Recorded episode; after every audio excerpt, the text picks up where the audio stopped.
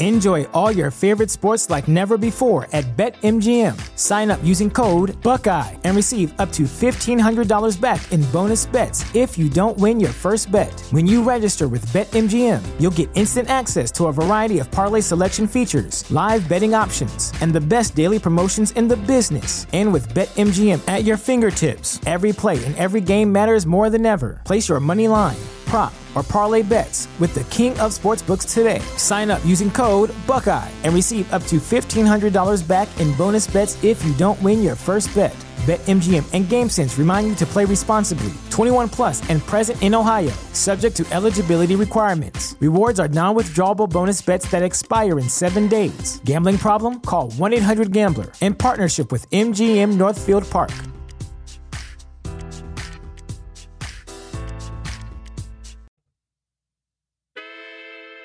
You are now listening to the hottest true crime podcast in the streets.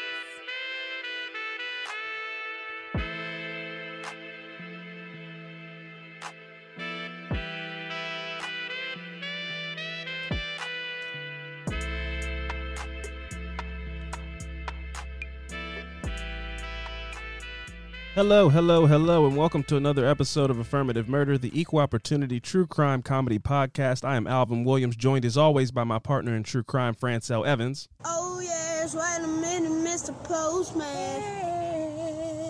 Yeah, man, I'm the mailman. Can't you tell, man? Gonna post a What up? Fran, come on, Stas, man. How's it going? I'm doing good, man. Enough about me though. Just wanted to say, fuck Bill Cosby, man. I'm sorry? What'd you Yeah, say? man. Fuck Bill Cosby, man. Have Yeah. you- Have you, listened to Chasing Cosby? I haven't. I've heard about Chasing Cosby, yes. Um, man, I didn't know all the deets. Well, welcome to the train, man. Welcome to I didn't- welcome. no, no, I mean, I, I mean, I've I've been like, you know, well, yeah, but the deets really but the opened deets, I picture was for like, you. man. Oh, yeah, he's a dirty, dirty, dirty scumbag, man. wow, I know Wow. I know some of the deets. I haven't had it like I haven't heard like, you know, testimonials from Yeah. people's interviews and stuff like that. But yeah, he used to get the girls Oh, that's What? really inappropriate. No, I'm wow. That was completely un- that was that was the wrong time to hit that button. That was the Long story short, he used he's a, he's a dirty, dirty scumbag. Yeah. yeah, yeah. Bill Cosby's a super dirtbag, and Yeah. he's such a narcissist that he doesn't really understand that he did anything wrong. And I don't think he ever will. it was insane. He's like, we partied, you partied, I partied, we had a good time. Like we were just having a good time, right? He, so he'll never really comprehend. Uh, the Chasing real- Cosby. Go go listen to that. Yeah, I've heard, I've heard, Oh I've, I've. I mean, I don't want to say good things, but I've heard very informative things about. yeah, yeah. I mean, for anybody who might still be unaware of what you know Bill Cosby's accusations are, or like free Bill Cosby or anything like that. I mean, I was never on that train, but sure, but chasing, I Cosby, just didn't know the details. Right. of- I was like, Chasing Cosby really puts a nice little bow on it, wraps Yeah, it up, and sure. lets everybody really understand you know the depths of what that dude was into. for sure, yeah, Some freaky nasty things. yes. Um, other than that, man, yes, enough about you, enough about me. Um, I am ugh, recovering from. It's been a day of uh, drinking bourbon and talking about life and Yeah. friendship and things of that nature. So, um, I am all philosophized out. I don't really have any words of encouragement for people today. Yeah. Um, um, I got a belly full of whiskey, and uh, So you're drunk. I wouldn't say I'm drunk, but I'm I'm buzzed and I'm I'm all talked out. I've been talking about I've been talking about friendship and family and Yeah. blood thicker than water and all those kind of things. And if anything that I'm saying sounds interesting, I you know to you, I'm happy to roll the conversation out again. But if it, you know, but if it's not, that's fine too. But it just was talk. We were just you know I was talking to Sierra's stepdad about um.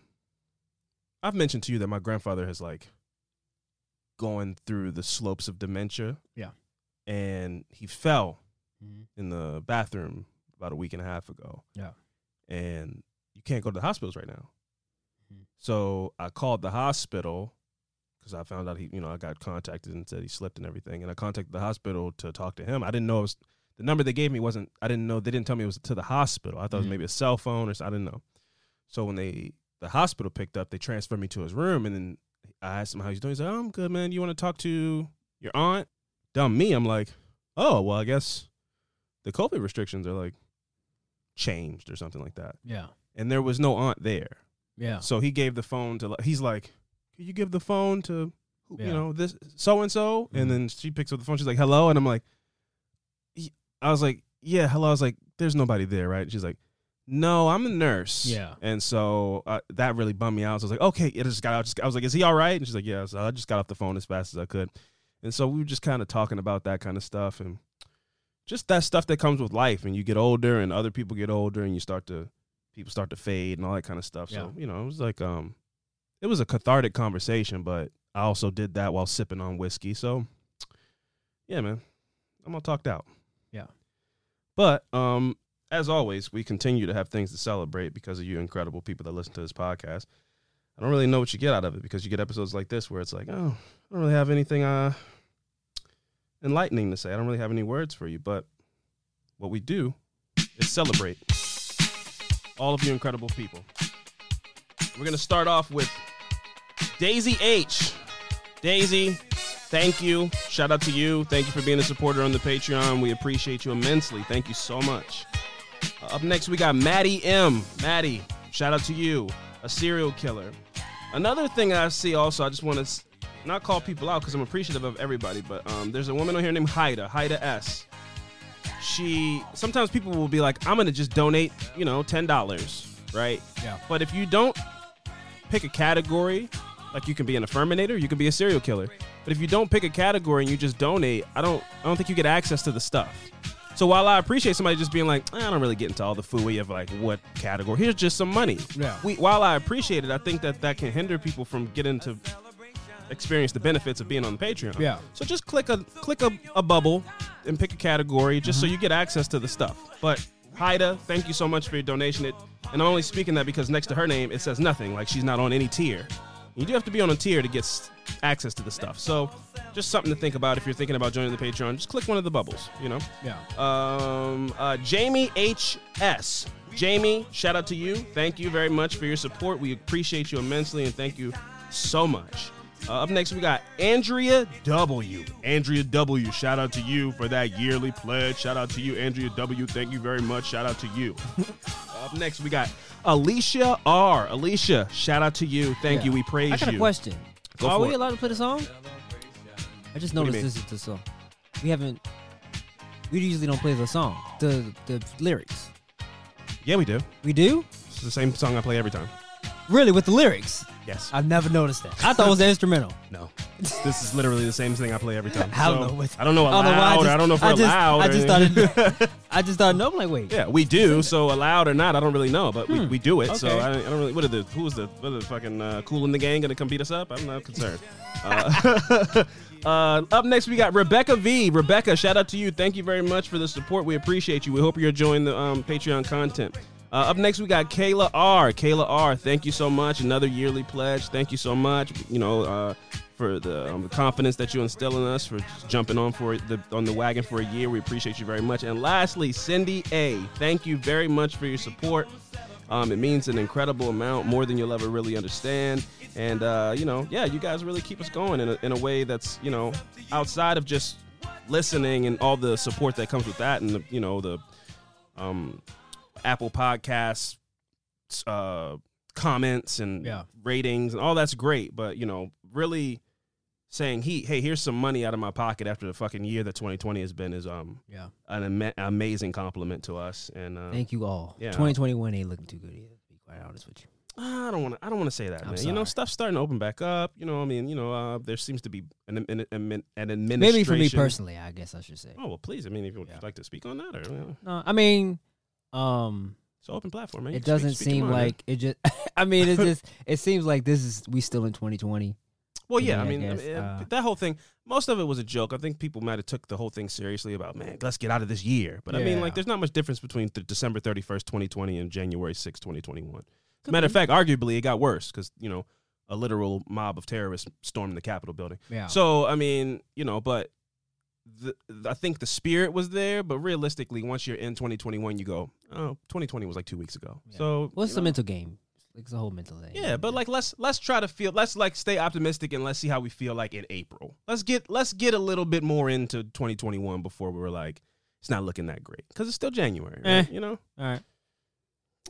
But I mean, you didn't really give any. I like the optimism. yeah, I mean, would you you say you feel like you're still in 2020? That's Yeah. it. Was it, how you don't feel like you don't feel any sense of hope? No, All right, man. well, hey, man, you know, listen, I don't fault anybody for feeling that way. I'm a major nihilist. I don't really get the point of any of the stuff that we do. You know, we do this podcast. It's kind of Yeah. like, you know, we hang out, me and you, good friends. We get to hang out, have a good time, talk about some interesting things and Yeah. everything like that. Really, in the grand scheme of things, like, what's the point, really? You know, like, Of what? What eventually, of anything. Like, eventually, we just oh, die, Oh, and you know, it's like, you know, yeah. we really want to get into that. You know, I don't, I don't want to what- bum anybody out. Yeah, I don't want to go. Okay. we can talk about that all night. I don't. Okay, well, I'm just, but I'm just saying, you know, that like, you know, in the grand scheme of things, what is anything really? And when you, Yeah. when you, when you get over that hurdle, it's a lot easier to just be like, oh, well, man, maybe this year sucked, maybe it won't. I don't know. Who gives a shit? Nobody will remember this year in twenty, in you know, a hundred years. You know, I won't be here. exactly. Maybe, but I won't be. Fran, you won't. I don't know. there you man. You know, you think You you're gonna live to be 129 years old? Anything's possible. Not that. Anything is possible. You, so you're drinking a Starbucks Frappuccino. and Yeah. You've been snacking on, I don't know, Cookies. uh, Have some cook- grandma cookie cookies. straws or something like that. No, cook grandma cookies. Grandma cookies? Yeah. Is that the name of them? Yeah, grandma's cookies. You know, No. I know famous Amos. I mean, grandma cookies? grandma's uh sandwich creams. I've never heard of grandma sandwich creams in my life. But yeah, I mean, Delicious. well, good. Well, good. Uh, yeah. That's not the diet of somebody that's going to live to be 129 years old. What did you just say like two seconds ago? What does what does it matter? It doesn't matter, but I'm just saying, All like. I won't be here. Maybe I will. I'm just letting you know, you uh, won't. But on that note, but you don't know that. You know something? Let me tell you like this. You're right, because you know why I don't know that? Because I won't won't be be here. here. I will. That's it. Well, you hey, man, keep holding it down, man. what we're going to do is we're going to take a quick break, and when we come back, we're going to get into some fucked up shit. So stick around. Affirmative Murder is brought to you by The Social High Five. In 2020, we all had to adapt to some very unexpected conditions. It was no different for us sports fans. We are all anxiously looking forward to the reopening of sports bars and stadiums. But COVID, flu, and other health risks will still be very real. Now, however, there's an awesome new way for fans to cheer on their team and still keep their hands germ free. With the Social High Five. Made from a sturdy, light, and easy to clean styrene, the Social High Five straps to your hand with ease and allows you to hygienically hand slap after your team scores, makes a big play, and wins the big game. And I'm really excited about this product, folks. I feel like it has the potential to be the next foam finger, you know, especially coming off of the year we just had. If teams were giving these out when they start to reopen and hold people up in higher capacities, just to show a sign that they do still care about keeping everybody healthy and safe, to hand these out before games so everybody just has a way to still interact with each other and cheer on their team, but still being able to keep themselves germ free, I think would be a very good symbol of what sportsmanship and sports fandom will be like going forward. And I'm really excited about this product, folks. I feel like it has the potential to be the next foam finger, except it has a purpose, you know? Um, I, I think that this will be such a cool gesture for sports teams of all denominations, whatever sport is listening to this. If you were to give these out to your patrons before the games, just to show a sign that, hey, I know we're opening back up, but we do still want everybody to be mindful and safe and cheer on their team, but do it in the safest way possible without trying to, you know, spread germs and, and, and get people sick. So I'm I'm excited about this product being able to sponsor this podcast so we can get the word out there as things start to open back up and um, sports arenas start to allow people back in in some small capacity. Because people aren't going to feel 100% safe for a while. But e- even steps like this allow you to feel like companies are putting in proper measures and thinking about their patrons when they enter their building. Give the sports fanatic in your life a helping hand with the social high five just go to socialhigh5.com that's social h-i-g-h the number 5.com the social high five it's a sanitized celebration Welcome back. So my affirmative murder this week is about Theodore Edward Coneys. okay Um, they call him the AKA the Denver Spider Man. all right Yeah. Uh, I got the story from um, Murderpedia. So Good this was like Murderpedia. yeah. So this was um like an article somebody wrote on prisonmuseum.org. okay I don't have the writer's name. Doesn't have it on here, but if you listen to this, shout out to you Shout out to you. So here we go. So Theodore Edward Coneys was born November 10th, 1882. mm. So the 1882 1882, yes.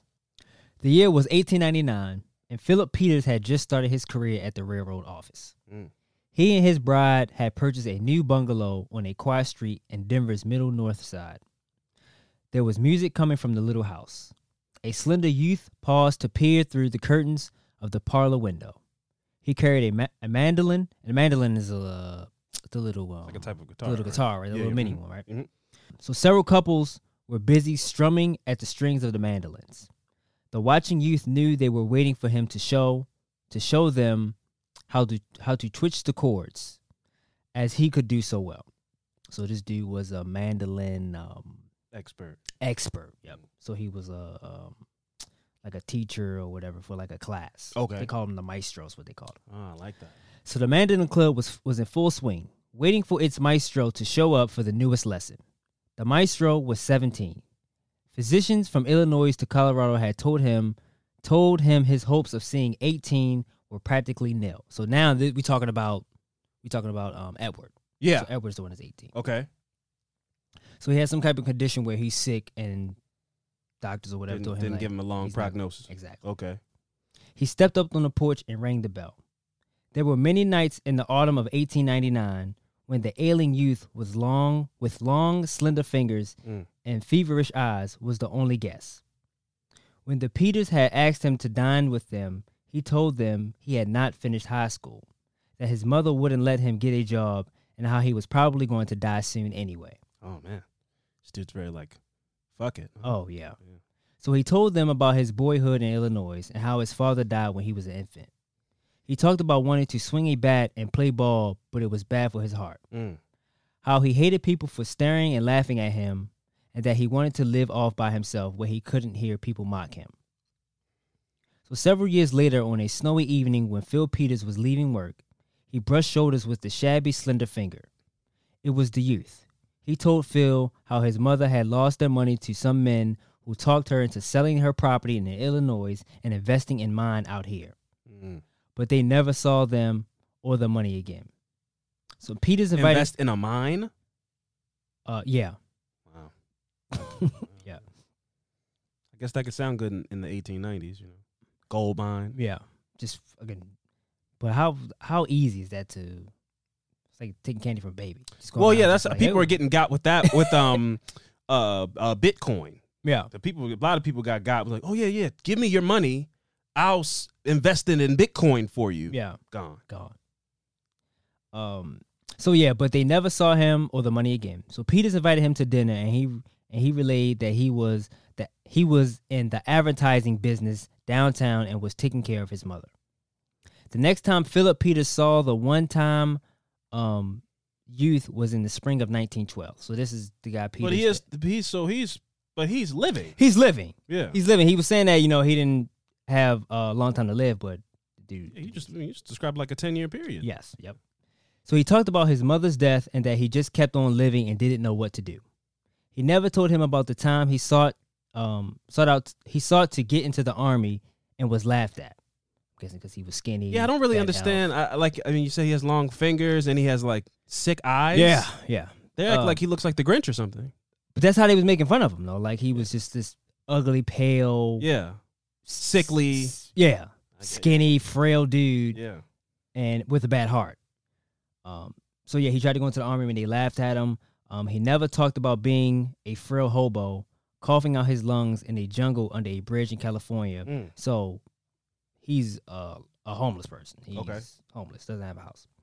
Um, in a bridge in California or of the flop house and shadows where he stayed. So he stayed wherever he could under bridges.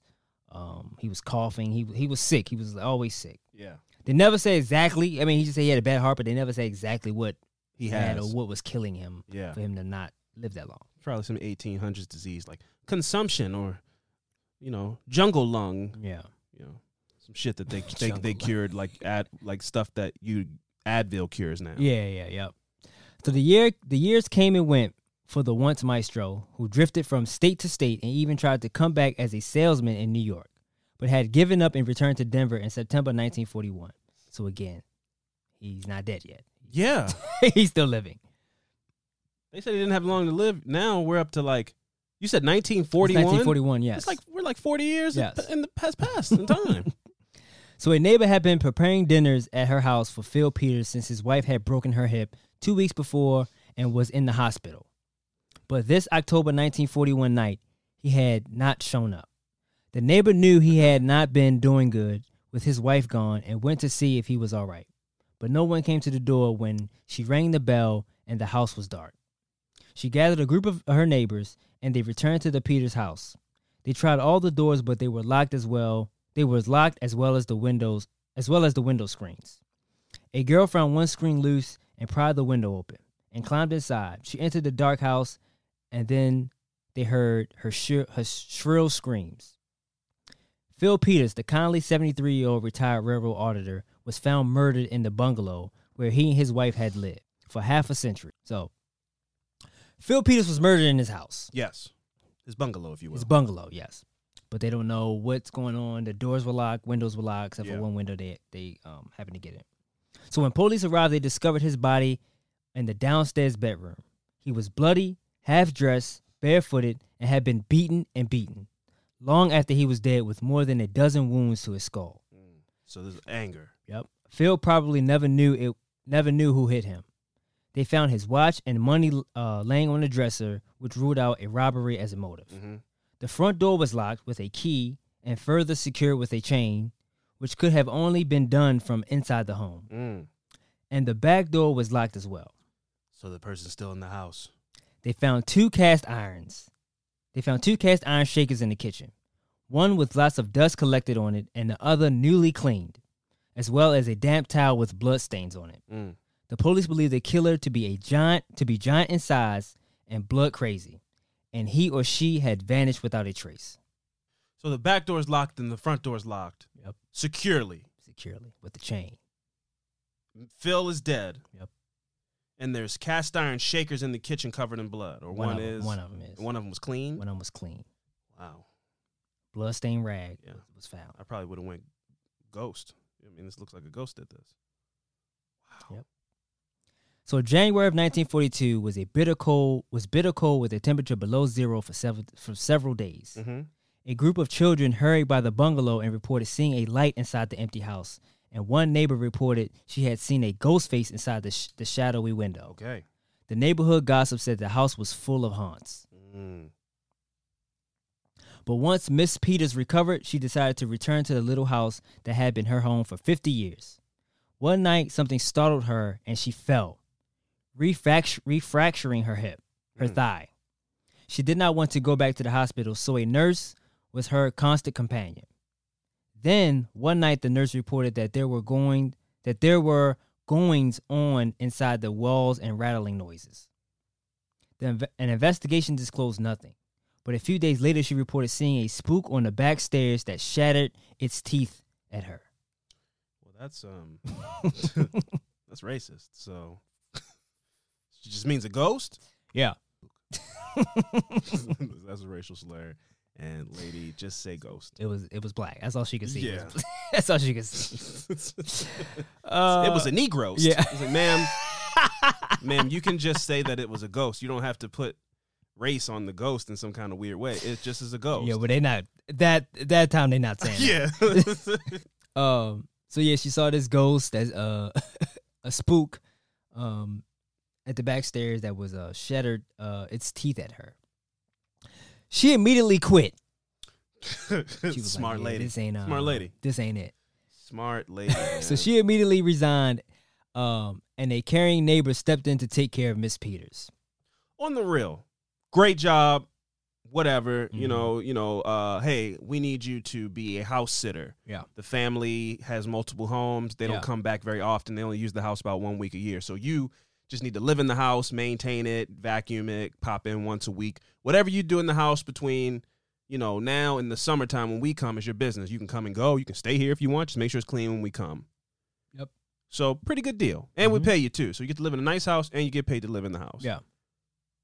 if you even think that you heard a, or, or saw a ghost, you just brush that off or are you out? Me? Yeah. Oh, I'm out of there. Yeah, I don't get that, man. It would have to be, it, but it would have to be. It would have, um, have to be blatant. okay. I'm, like, not, I'm not saying like you like, heard a uh, rattling or something. I mean like the do- a door just closed and you're like, oh, must have been the wind. You open the door and then the door closes again. what I'm gonna do because when I when I think of stuff Or you hear like, like, when I think of stuff like that, I go or I'm act like I did. I'm not acknowledging that Yeah. because I don't want whatever that yeah, is. you don't want to even want- yeah, you don't even get a, give it attention. So you, Yeah. you heard it, you perk up, but Yep. you're just like, I'm gonna go outside and get the mail. yeah, and then like you just leave. run. You see me running down. you see me run down like the to- block. You like to try to trick the ghost. That- yeah, Because I don't. I don't Hello? want them to notice that. Oh, hey Nana. Yeah. Oh, I don't get much service in here. I'm gonna step out on the porch. I can hear you better from out there, and then you just. Out. I think once they know you acknowledge what you heard it's or saw, on. then I Just the th- doors start locking and nah, moving I, furniture. don't, I always think about. I'm not doing that. Got I'm it. gonna go. You know, I'm gonna go outside for a second. Okay. Check the mail. But what is the minimum level of haunt of spook that is? What is a like? Even if you go home today, what is something where you go, oh no, yeah, that that's that was a ghost. Um, like minimum level, door slamming shut, something falling off a counter. What is like? It would have to probably be the door slamming shut. Yeah, I have a low threshold, Yeah. but door slamming is like, yeah, no, we're out of here. If I heard like a, you're crazy, and I look outside and, and Jade's car isn't outside, Yeah. I'm home alone, Sierra's at work, I'm like, oh, I'm going to my mom's house. I'm I'm out. Sierra, I, I don't know. We'll have to sell the house, but Yeah. me, I'm not coming back there. Yeah. That if I heard the voices, I'm like, That's nah, it. I'm, I'm done. That's it. That's I'm not. even a- I'm not walking back in the house. no, no, I'm out. happening. I'm out of here. I'm putting Bella on the leash. I'm getting Theodore. We're we're gone. Sierra, you can come there, get your stuff if you need to, but I'll be at my mom's house. Yeah, voices. Nah, I'm not with none of that. Voices is like peak. Yes. Now, It's like actual nobody's here. seeing something is like, I'm burning the I'm house. gonna down. this house just is, it's on a burial ground of some kind. There's, uh, this is, I'm burning this down. that's, that's, burn the house down? yeah, it's gone. I, don't- I can't, I can't risk somebody else being in, in- involved in this haunting. I don't want to pass it on to somebody else. I mean, what, what like what would have to be though? What would you have to see visually to go? Yeah, that I this is like a man in a trench coat wearing a top hat. It- it- you know, because you're always, like the just standing there. yeah, the ghosts are always random. Yeah, There's always yeah. something like a colonial Yeah. boy Yeah. or like a, you know like a woman dressed in a, a circus costume. It's Yeah. always something where you go, oh, something weird happened here when you died. I think it's kids that that, that would. Oh yeah, no, oh yeah, no, no, like no. uh, like laughing or like playing saying "Ring Run Rosie." Oh shit, oh. no, no, no, no, no, no, no. I walk out into the living room. There's like a little girl playing hopscotch. Yeah. Oh fuck this house. I'm, I'm I'm opening. I'm turning on all the gas pilots. And then I'm gonna put a candle by the doorstep, and I'm like, the gas will get to here eventually, and just blow the whole thing up. I'm gonna give it plenty of time to get out of here, and I'm I'm, I'm out of here. So you going you you gonna you gonna take down and do all that? I'm going out the window. I might go out this window. No, I have to make sure I the the haunt stops with me. No one will ever experience this evil again. I have to do the good deed. I'm I'm blowing the whole house I up. don't know, man. It, after paranormal activity, it was like they moved. I I think one of the movies they moved Yeah. and it followed them to the new house. Yeah. That bothers me. Well, that's because that fucking bitch Katie, it was Oh, her. Yeah, that's right. Yeah. She was the ghost. yeah, she was right. haunt, she was possessed. See, that's why paranormal. Good point you bring that up. Yeah. My first instinct is burn the blow the house up, but then I need to make sure that everybody around me in my circle is pure, and I'm not. We're not. Yeah, true. It's not attached to us. Yeah, true. So I'm gonna get an exorcism on Sierra. Yeah. and you know we'll go from there. But I think if I saw a ghost in here, it would it's the house. Yeah. I don't think Sierra has tricked me and is like planning on sacrificing me, and it's been a long game to, you know, put her her um grandfather's soul in my body or something. I don't Yeah. think that's the case. Luckily, Yeah. but I'm blowing the whole house up. If I see a ghost, it's a wrap. Gone. Yeah, I hear a ghost. I can put this on the open market. I can still put this on Zillow. Yeah. I'll sell it if I hear a ghost. But if I see a ghost, nah, whole house is gone. You know, when we bought our house, I asked uh, my realtor who was sitting next. I What? Asked her, I asked, I asked her Are about there ghosts? No, no, no, not ghosts. I asked about murders. I'm like, do y'all, do, are you guys supposed to um, let people Disclose know, that. disclose that there was a murder? And he was like, we don't have to. I was like, hmm, okay. Yeah, and then she left it at that. Yep, like- and that was so it. anyway, the kitchen's here. Is like that means there was somebody. That's not the answer you would give. Like, I mean, I would absolutely. That's what you want to hear. Like, oh, we would tell you. It's like, Yeah. Do we? Do you have to tell us that? Yeah, no, we don't have we to. don't have to do that at Uh, all. So anyway, if you sign right here, the- Mm, I don't know about that one. I don't know. About that. that's not the answer you want, man. Just start asking about ghosts. Like, so what? Like, what about Yeah, so uh, what's like your ghost ghosts or- policy? Yeah. so, if, like within thirty days, if I see a ghost, do I get to, They you know, you like you fucking can I get my escrow back? Or like, um, no, you can't. You can't. There's no Ghost. ghost. ghosts. What's the ghost clause? Is there a ghost clause? Uh, yeah. So um, the maid, uh, the the caretaker quit because she, you know, she saw Yeah. a ghost, A spook. a spook. I'm sorry, a spook. So several days later, the neighbors believe. Um, okay, so um, yeah, so she quit, and Mrs. What was her name again? I'm sorry, Mrs. Peters. Uh huh. Um, neighbors started taking care of her. She started to take so stepped in to take care of Miss Peters. Yeah. So several Phil's, days Phil's wife. Phil's wife, yes. So several days later, the neighbor believed she heard a mysterious noise, and without turning on the light, hurried to the kitchen to invest to investigate, which I'm not doing. So the neighbor is in the house taking care of Yes. M- M- Marie, Miss Peters, Miss Peters, Miss Yes. Peters, and he hears something the neighbor, he or she, whoever it is, hears and just goes like, and goes run and go. "Who needs lights?" I'm running to go see what this is. I'm always intrigued by when people are like, "I'm gonna go towards the thing that just scared me." Well, what are you What are you planning on doing? I don't know. Like, are they trying My to? instinct be, is to run away. uh, try- that's what I think. Unless they're trying to be like a peacock and like, you know, I'm- this is this is yeah, my uh, yeah. house. I'm a trick- you know, best case scenario, it's a I'm gonna show my feathers. This is this Yeah, is my yeah. house. I'm not standing down. Whoever's in here is gonna have problems. I'm not doing that, man. I don't want them to know that I know I heard them. I don't know. Oh, ghost or person. Don't matter. I'm going. Shit, something in here.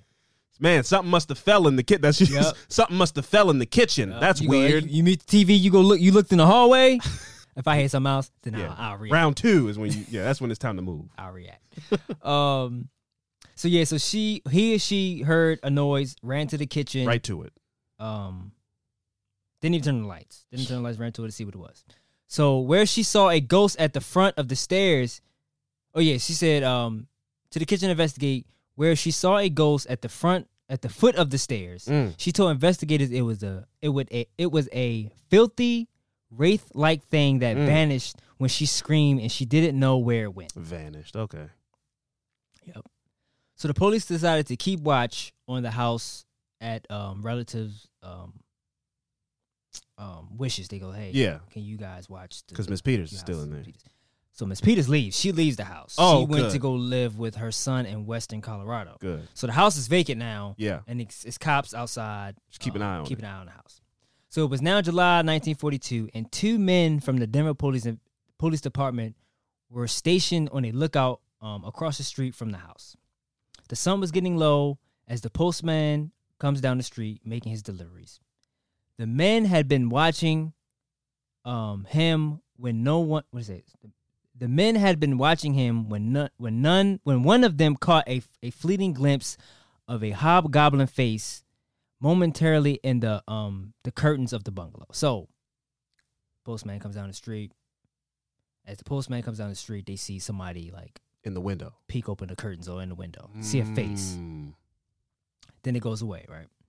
So elbowing the other man, he caught the move. He caught the movement in the window. Experienced a little chill. That ain't happening. Experienced a little chill in the back of their neck and in their guts. A little silly, he thought. Yeah. Ghosts have a way of doing that to you. Apparently, the figure at the window was also watching the postman.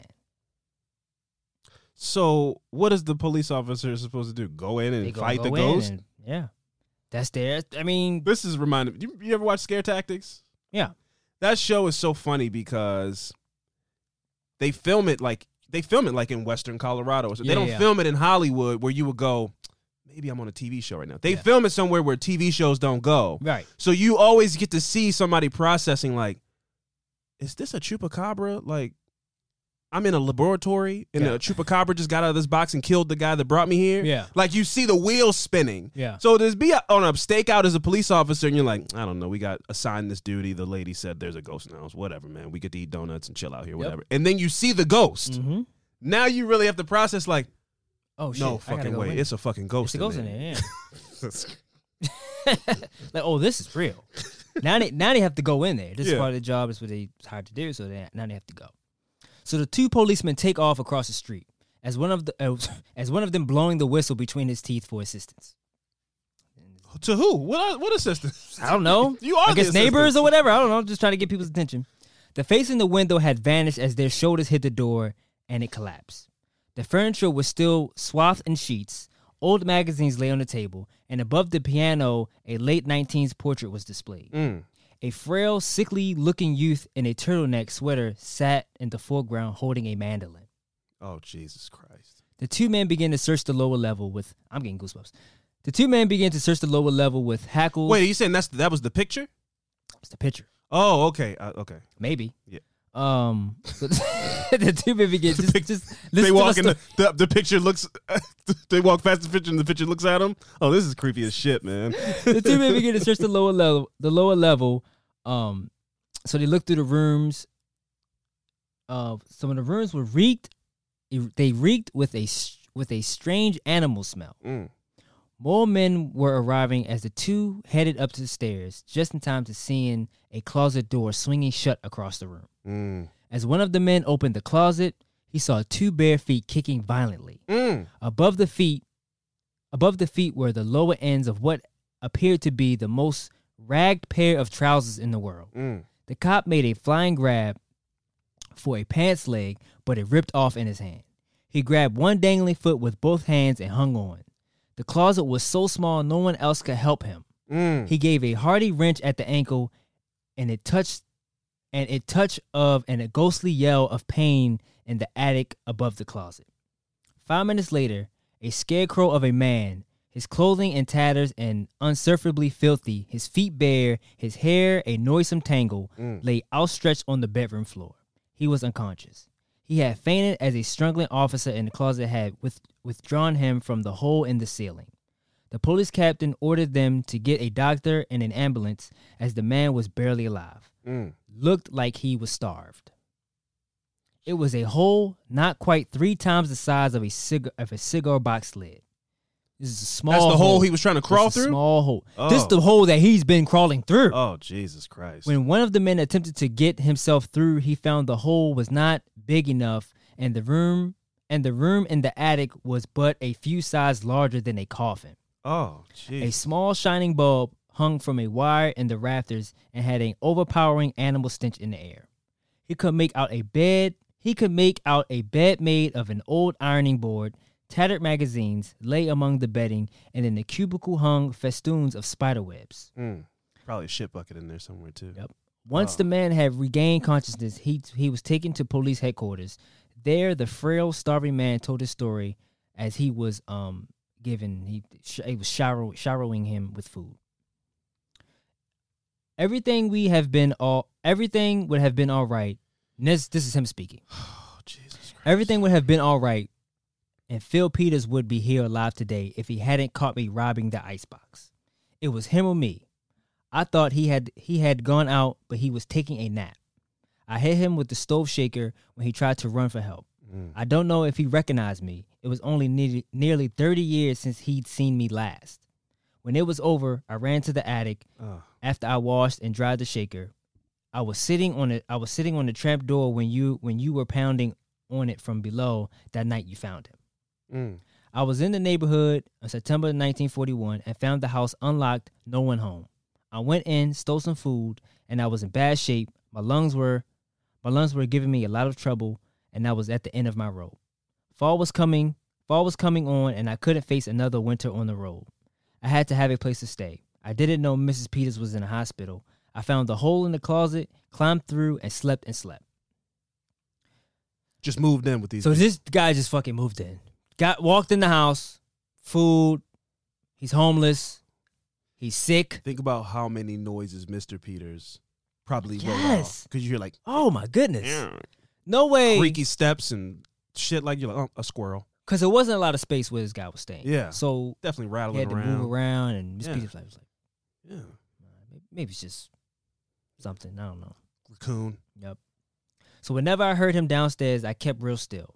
Then I got bolder and used to shadow him from room to room.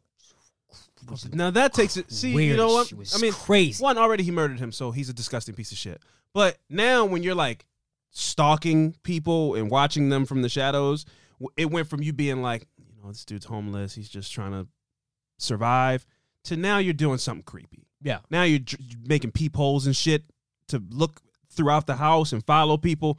Now you take it somewhere dark. Yeah. It already was dark. This is terrifying. Yeah. But when you take it from I just stay in here when they're home, I just need a place to stay. It's cold outside. Then you go, "Oh, shaving, huh? Let's see what's going on over there. Yeah. That's when it gets weird. That's oh, are they having yeah. sex? That's- you know, like that's creepy. Yep. It was sort of a game. It gave me a thrill. It was the first time in my life I have ever had anyone at my mercy. But I Huh. didn't want to hurt him.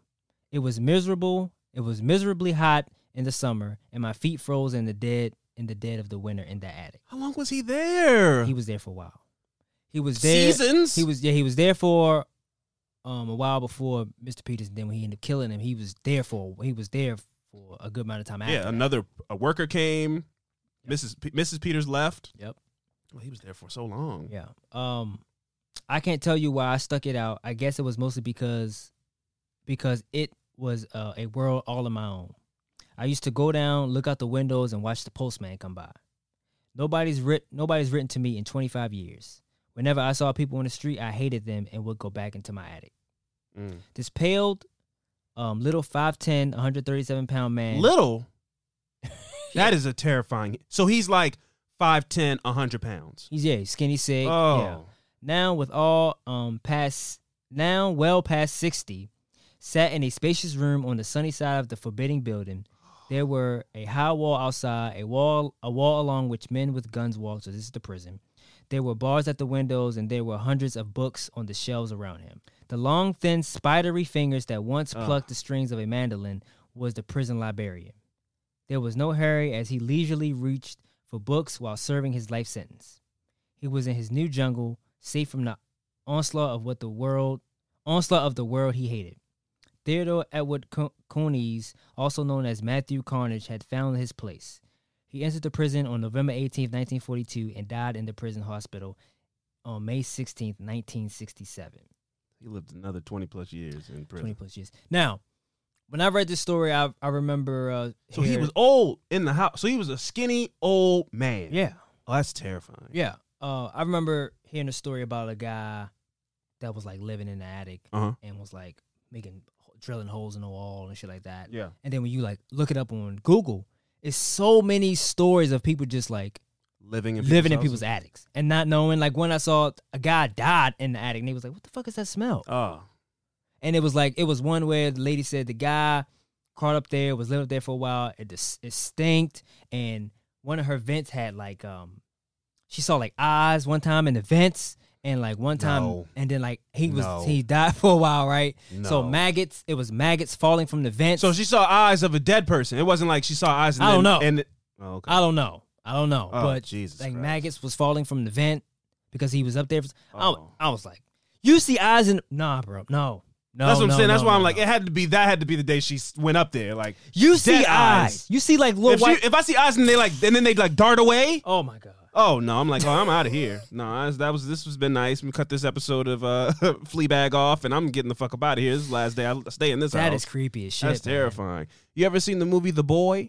No. It's this really, He it's a, it's one, it's it's a, uh, it- it's a movie. I'll I'll spoil it, um, because who cares? It's a movie where the people live at the house and they, um, hire uh like a nanny to Mhm. watch their son, Yeah. and she gets there and the son is a puppet. Oh. And so shit. she's like, okay, hey man, they're paying me good money, whatever. If this is what they want me to do, whatever. No. So, no, but no, also you no. just have to already go like they're creepy, whatever. And then she finds out like their son, oh he died, and this, that, and the third. The, the big spoiler plot of the movie at the end of it, because stuff is happening, stuff's getting moved, and Yeah. she's like, is this fucking puppet alive?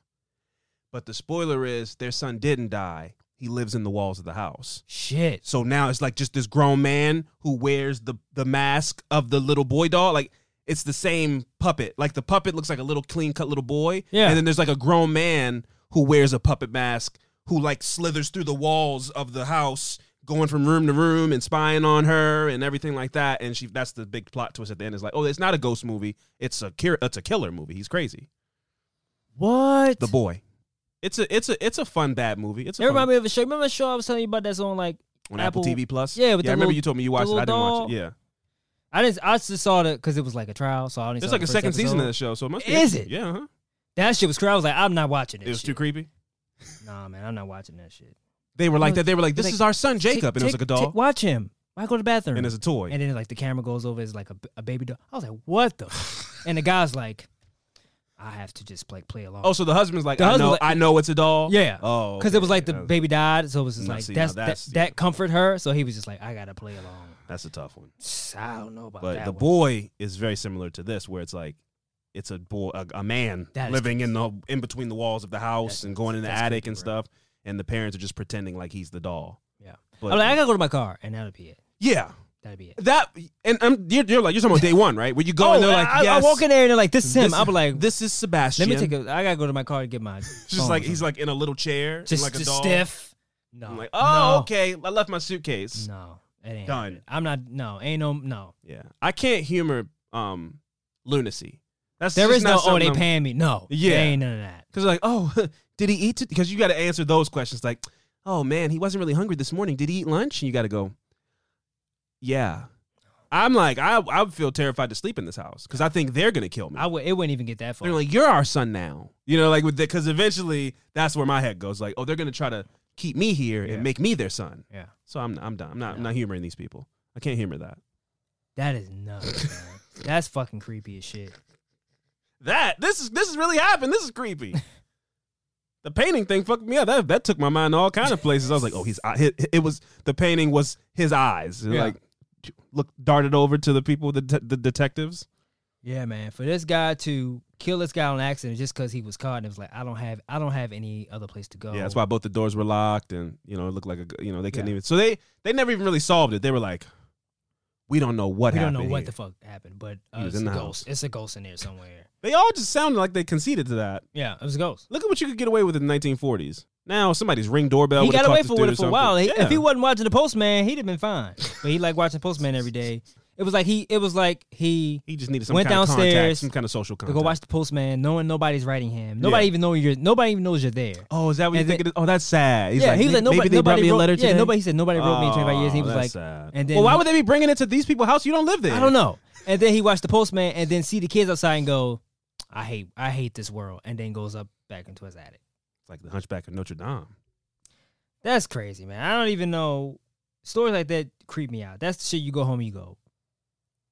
Make you Yeah, think, yeah, and yeah. then like after paranormal activity, it was just just weird. Oh man, Start seeing shit all over the place. Then you had like a fingerprint on your car. Did we talked about this, right? you were we. It was me, you, and two ladies. Yeah. And when we left the movie theater, Yeah. you know, the, it was a like a fall. So Yeah. there was so you turned the defrosters on, and yeah, it, we I had two. Handprints. Almost, it looked like somebody crawled up my car. so that's what happened. And then as I was driving, so in the moment you're scared, Yeah. but now looking back, I'm like some fucking shisty, fucking shitty teenage moviegoer crawled up on my car. Probably. You know, but in the moment I was like, oh, that's a demon. Yeah. A demon crawled up my car. Yeah. And coming off of that movie, man, you know, not that we've already been tangent in, in this episode, Sorry. but this this this story is worthy of it because Yeah, it just yeah, takes you all kind of creepy shit.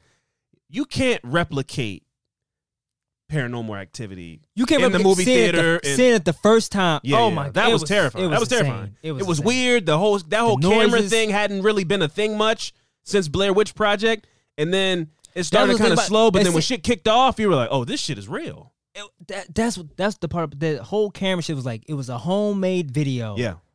It, it's- It got played out real quick, like Oh, that sure. type Yeah, of yeah, movie. yeah, yeah. That but was- that was like the first one that really did That was it. crazy. And you can't replicate seeing that in the movie theater with a bunch of people, especially a bunch of black people. So it was a scene where the oh my! they were like, man, they like thought they heard something, so they were in the living room. This is the scariest moment in paranormal activity. They thought they heard something, so they got up and went down to the living room, and they're like, oh, I guess it was nothing. And then they started to go back up and stuff, and you just like, ah, boom, The and no- the, and oh the chandelier. sh- Oh, I was like, oh, there was people like, oh my god, like you just hear all that all the- boom, man! Oh my god! All the yells from within that. the movie theater, from the front, the that. behind you, next to you, like, oh hell no! It- it- you just can't, you can't, you can't duplicate that, man. The, It- the big bang noises. It was it was insane. or when they went into the kitchen and all the stuff was gone, but it, was, on the slowly- ceiling. Oh my god, man! that movie, that movie was that movie terrified me for days. Oh, it was man. so fucked up. Oh, man. my goodness, But you know something? I could watch that movie right now on this TV. It just, it just, you had to. It was that. It was a moment. Yeah, yeah, it's yeah. not scary now. Yeah, the point the part that scared me was him just standing. The, the Oh, her. standing, No, her. She stood over her him for, like, standing the for whole like eight night. hours. that's terrifying. Imagine you man. being asleep and somebody standing watching you. I feel like I, hours. feel like I could feel that. Oh my god, man! If I listen, I don't even. It's starting to But- creep me out. but the if, thing about- if, I- if it I woke up me and. Sierra was like standing over me with her eyes open, I'm like, "What are you doing?" And Yeah. she just didn't say anything. Like she's in like a Sophie trance. did it the other day. No, I swear to God, I swear. Cause she, what, she, cause what Sophie do is we play, we give her Twinkle Twinkle, right? Uh-huh. We play the music on her phone, so she can't sleep without it. So if the phone dies, she wakes up. Yeah. So I'm sleep. I'm sleep. This was the other day. I'm sleep, right? So I'll just turn over. And Sophie just stand there. I said, I said, "What the hell?" I swear to God, right? I'm like, "Steph, you see her? She just standing. I was like, Sophie, what are you doing?" She's like, "I want twinkle twinkle." I'm like, "Girl, go lay down." I was scared as shit, man. Oh my God, man. What are you doing? I was scared. I swear, man. I was, she does it. She sometimes you can hear, it, but that day I was scared Yeah. as shit, man. I was like, you don't expect to wake up and doing? see people oh look my- just looking just, at she you. just standing there. and I was like, and I'm thinking like, she's not scared. It's dark in here, so she's not scared just standing here. Oh, man, she was trying to hear Twinkle Twinkle, Oh, my man. Wake your God, bitch ass up and put this put this song back on, man. Never forget, man. Woo! yeah, man. My goodness, Yeah, man. this story really makes your head makes your head go places, you know? God. It's terrifying. Somebody just looking at you through the walls of your house. Jesus Christ. Check your attics, people. Check your Yeah. attics. Well, rest in peace to Mr. Phillips, Mr. Philip Peters. Mr. Philip Peters, Yes. and um his wife. She left. Yeah, she got out of there. Okay. Well, good, man. Tragic. So it's it's hard because like I understand it's hard. If, you know, you know, especially times like this, it's hard times. You know, people need help and things like that. But it got dark. This got dark. You can't do this. If you need help, go to shelter or something like that. You can't just go move into somebody's house. Yeah. And then when you get caught, he murdered him. So that's where my sympathy it goes Yeah. away. He's just Yeah. he's this is a dark dude. He ha- he's disturbed. Jesus. That's terrifying, man. But geez, how desperate to Yeah. be able to go that far and beat a dude to death, to live in the He said he wasn't. He couldn't do another winter in the streets, man. I, and I don't know what that's like. Right. I don't know what it's like. But I it was I'm, worth that. He's like, I can't. I would rather my feet freeze in, in here than to be out and freeze to death in the street. Mm. It's fucked up, man. man, real shit, Fucked up. real shit. Are you? All right, probably just had to ask, man. Just stay. Yeah, I need that's somewhere to stay. Yeah, but you know some people say that like that's always an easy cop out. When like Yeah. if, if I caught somebody stealing from my house, I'm like, you should have said something, man. If you needed something, I'd give it to you.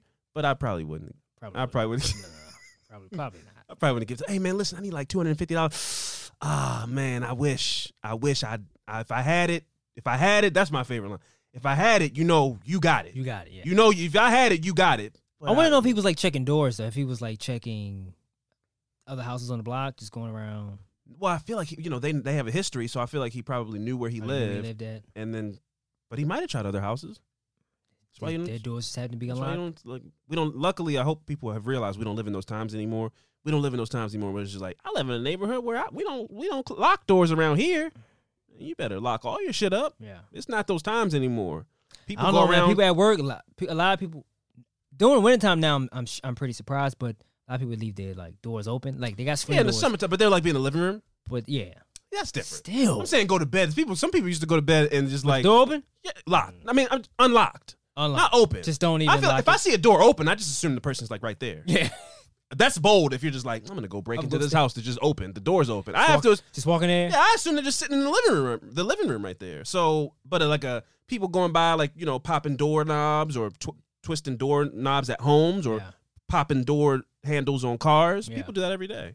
I don't know how many times me and Sierra probably been sleeping. Somebody just went, just just try it out. You don't know. Back door, front door. You just, you just don't know what happens when you sleep. That's great. So lock your doors, man. Yeah. Because you might forget to lock your doors. Somebody's like, if somebody's desperate enough to go in your backyard, go up your steps, and twist the doorknob, and it opens, they're gonna go in the house. I mean, just they're not gonna be like, oh shit, I didn't think this uh, it would go this far. They're going in the house, Yeah. and then from there, you don't know who's in your house. So just lock your doors, man.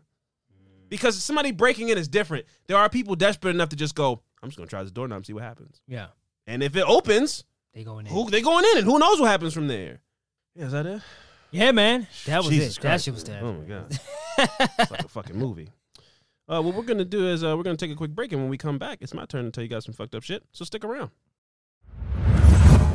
All right, and we are back, friend. Uh, my affirmative murder this sto- this week is a story that I found out about around the time that Breonna Taylor was killed, um, and uh, I wanted to just touch on it this week because the similarities are pretty uh, startling. And uh, Breonna Taylor's from Louisville, Kentucky, and because of her tragic murder by those police officers, um, they have changed the laws of the no knock warrants there in Louisville, Kentucky. But I don't think that that's a nationwide ban. Why So isn't it?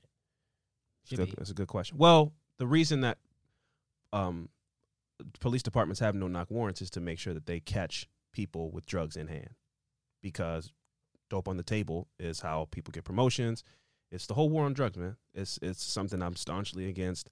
I think that it doesn't. It, it's a failed war that has only put people in prison and created this us versus them mentality with police and the communities. And um, everything's about pull a dude over, pull a person over, you know, get probable cause, search the car, find drugs. Like that is that is the job of it, an inner city police officer in the last thirty plus years. Mm. You know, traffic stop.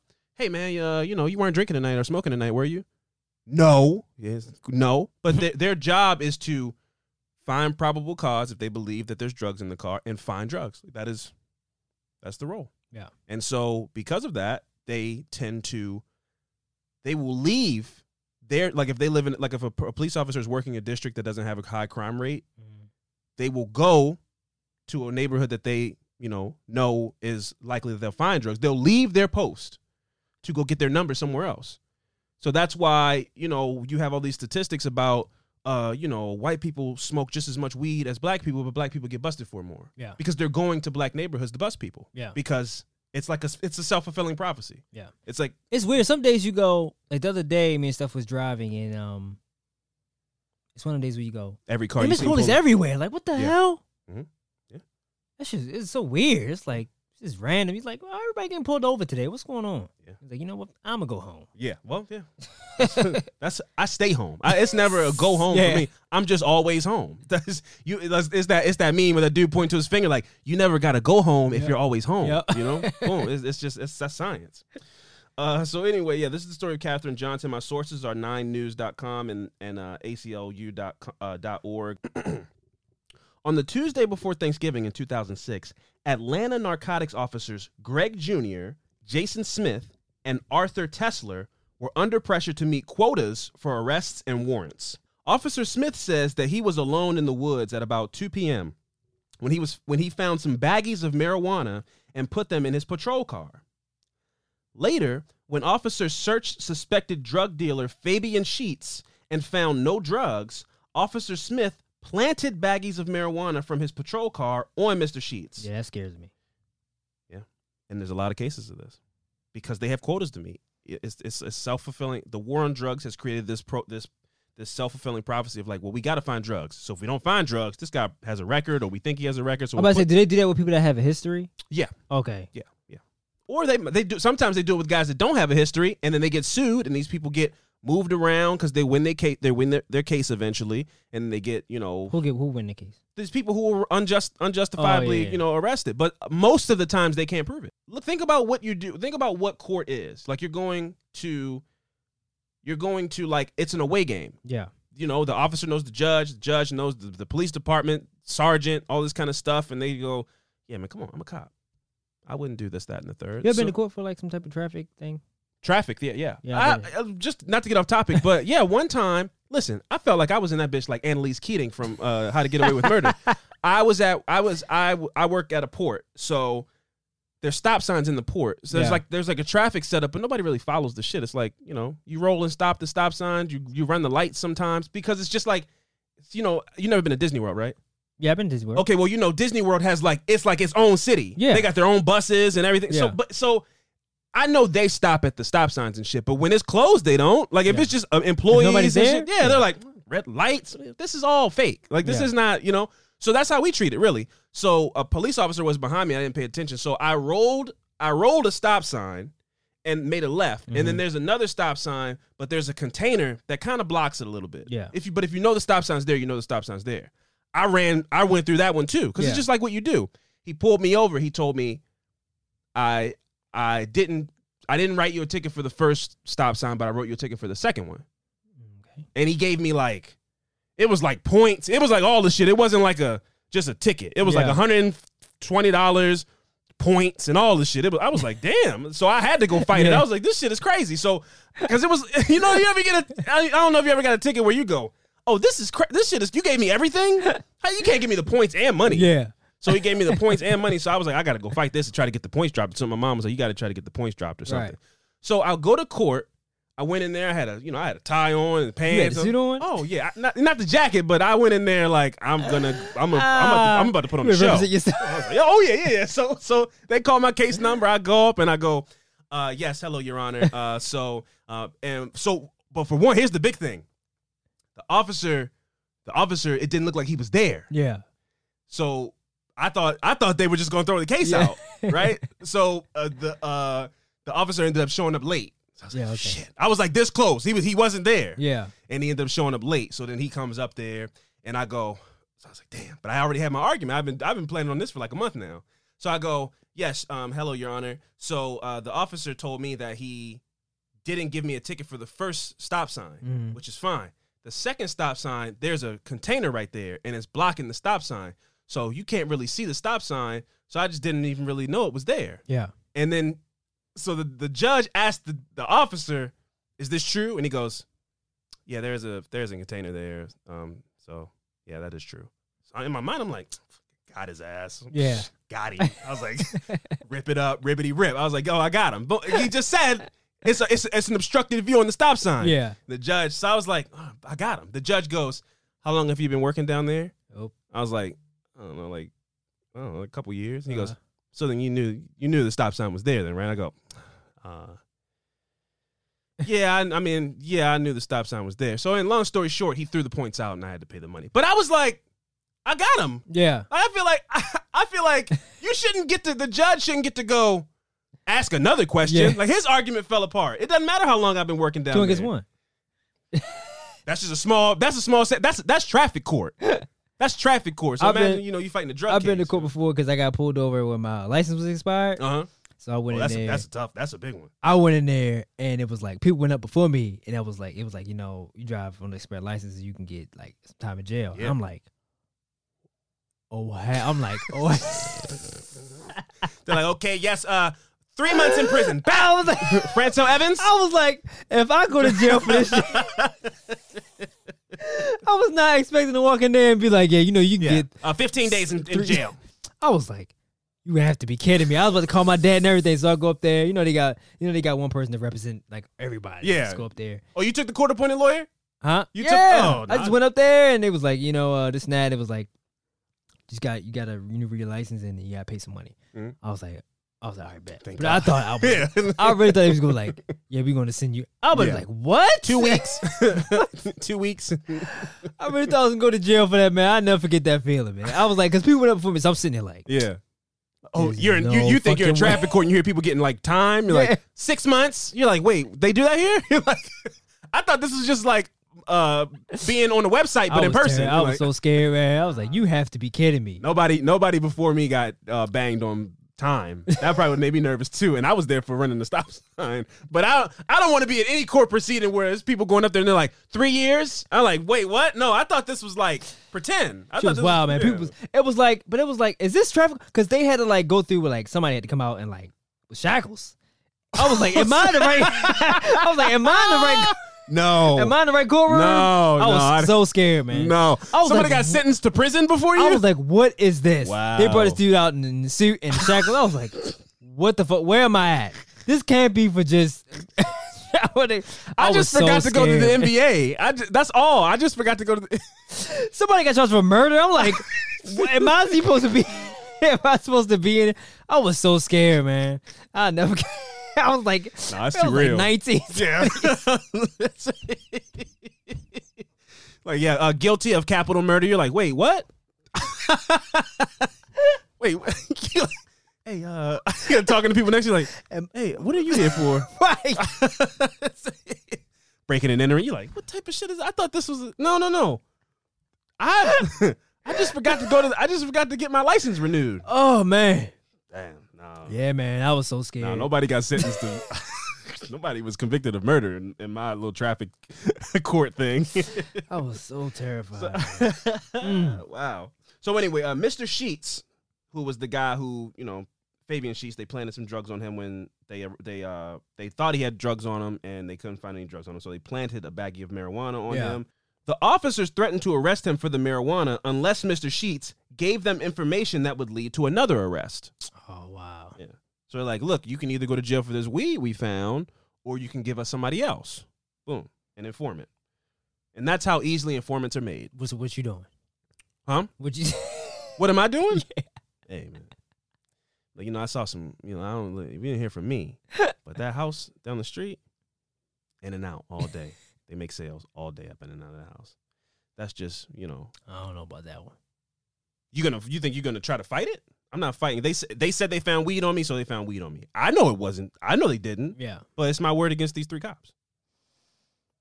So I'm gonna give them something. Maybe I'll just give them some bullshit. Yeah. But that's the thing. I'll get to it. That is Okay. that is what happened. So um, so they said either you can give us, you know, give us you either you're going to jail or somebody else is going to jail. You choose. You, it's your That's choice. Up, man. Uh, to get out of going to jail for the drugs that had just been planted on him by the police, Mr. Sheats said that at 90, 933 Neal Street, the home of 92 year old Kathryn Johnston, Johnston, they would find a man named Sam and a kilogram of cocaine. His name is Sam. A man named Sam. That sounds. They'd weird. find him and a kilo of cocaine. At 5 p.m., the police. Now again, this is a this is this is information based off of a dude under duress Yeah. who they're saying either you go to prison or somebody else is going to prison. Yeah. So they go a, a dude named Sam. Yeah. I'm making it up too. Yeah. So so at 5 p.m., the police officers asked their career informant Alex White to help them by making an undercover cocaine purchase. So go to 933 uh Neal Neal Street Mm. and go to the house, knock on the door, and see if you can buy some coke from this house. Mm. So they asked their informant, their informant Alex White, to help them by making an undercover cocaine purchase from Sam, but Mr. White was not available. So the officers lied on an affidavit, and by 6 p.m., they had secured a warrant from the court to conduct a no-knock raid on Kathryn Johnston's home based on false pretenses.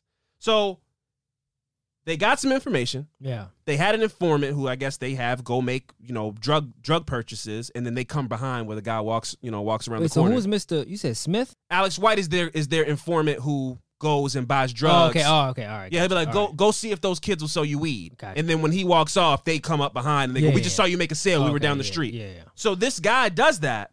So they called him to go send him to 933 Neal Street, Yeah. and he wasn't available. Mm. So they go, oh, well, you know, this guy who we under duress got information from, his information is probably good. So we'll just say Alex White went there and bought cocaine from this house, and we'll get a no knock warrant because we need we need probable cause. We need proof that there's cocaine in the house. So they so we'll just up. they made this is the the second thing they made up because Wow. they they almost arrested this guy, Mr. Sheats, based off of you know planting drugs on him. Yeah. So they they they on the affidavit for the police warrant that they had to give to the judge, they said, you know, our informant went and bought drugs from this house. So we need a no knock warrant so we can get right in there before they flush the drugs down the toilet or whatever thing that they think is going to happen. Mm. So they get the no knock warrant under false pretenses. and uh by 6 p.m., they had the warrant. It took it took the officers less than two minutes to pry off the burglar bars and use a ram to burst into Kathryn Johnson's home without announcing who they were. Just long enough for her to find her rusty 38 revolver to protect herself. A terrified Kathryn Johnson. Keep in mind, this is a 92 year old woman. You Yeah. hear people banging into your house. She probably, you know, if if if if you can just point to a house and say they sell coke in that house, and the police go get a warrant and everything, I have to I have to assume she doesn't live in the best neighborhood. So this is a gun to protect herself Yeah. from intruders. And now she thinks intruders are beating down her door to come do who knows what to this lady. Yeah. So she grabbed her revolver to protect herself and she fired one shot at the intruders but missed. The police the police officers returned 39 shots Oh back my at Kathryn goodness. Johnston, killing her with 5 or 6 shots through her body and hitting Wow. three fellow police officers with friendly fire. Now does that sound Damn. familiar? They they uh, they arrested Breonna Taylor's boyfriend for shooting a police officer and they eventually let him go. They accused him of shooting that police officer. And in this situation, this old lady got off one shot. They got off 39 shots. They got off so, so many shots that they shot their own fellow officers. That's crazy. So here's here's here's precedence of this happening. So that's another similarity between this case and the Breonna Taylor case. Yeah. You know? Um yeah, they fired 39 shots at a 92 year old woman. And while she was laying bleeding, a 92 year old woman bleeding on the floor, they handcuffed her and searched her home. Only to- What? only to find no Sam and no drugs. As Kathryn Johnston remained bleeding in handcuffs on the floor, Atlanta narcotics officers decided to lie to their superiors and to the public. They planted three baggies of marijuana in Kathryn Johnston's home and prepared two bags of crack, which they also illegally possessed. To claim that their informant had purchased them in her home. So they were perfectly cool Dirty. with labeling this lady a crackhead and, you know, marijuana. It's 2006. Marijuana is not that big of a deal in 2000. I mean, people are still going to jail for it, but if it was just the weed, I think that's why they had to like, well, we got we got Yeah, a it a warrant for bit. cocaine, Yeah, so she had crack in here too. So this 92 year old crackhead was selling. She sold, she, or maybe it was her grandson Sam, who sold crack to our informant who wasn't there. the officers asked Mr. White to corroborate their false story, but he refused and instead contacted the press, claiming that he feared retaliation from the police for refusing to lie for them. This is the informant that they had planned on going going and knocking on the door and not finding cocaine and all of the, none of this would have happened but instead they go ah, it's probably cocaine in there it was alex is busy so whatever fuck it they went back to him and said, "Hey man, we need you to say that you were there and you did buy the cocaine." And the sad thing is, he really had no other than morality because you have to assume he wouldn't have gotten in trouble. If he goes, "Oh yeah, I did buy the I bought I bought cocaine from that house." Yeah. The police are on your side. So, you really other than your morality, what's the downside? If I ask you to perjure yourself for me, if I go, hey, friend, listen, you know, I, I, you know, I killed a dude. You know, we got into a scuffle. I need you to tell the police. I need you to come to court and tell the judge I was with you. Mm. That's perjury.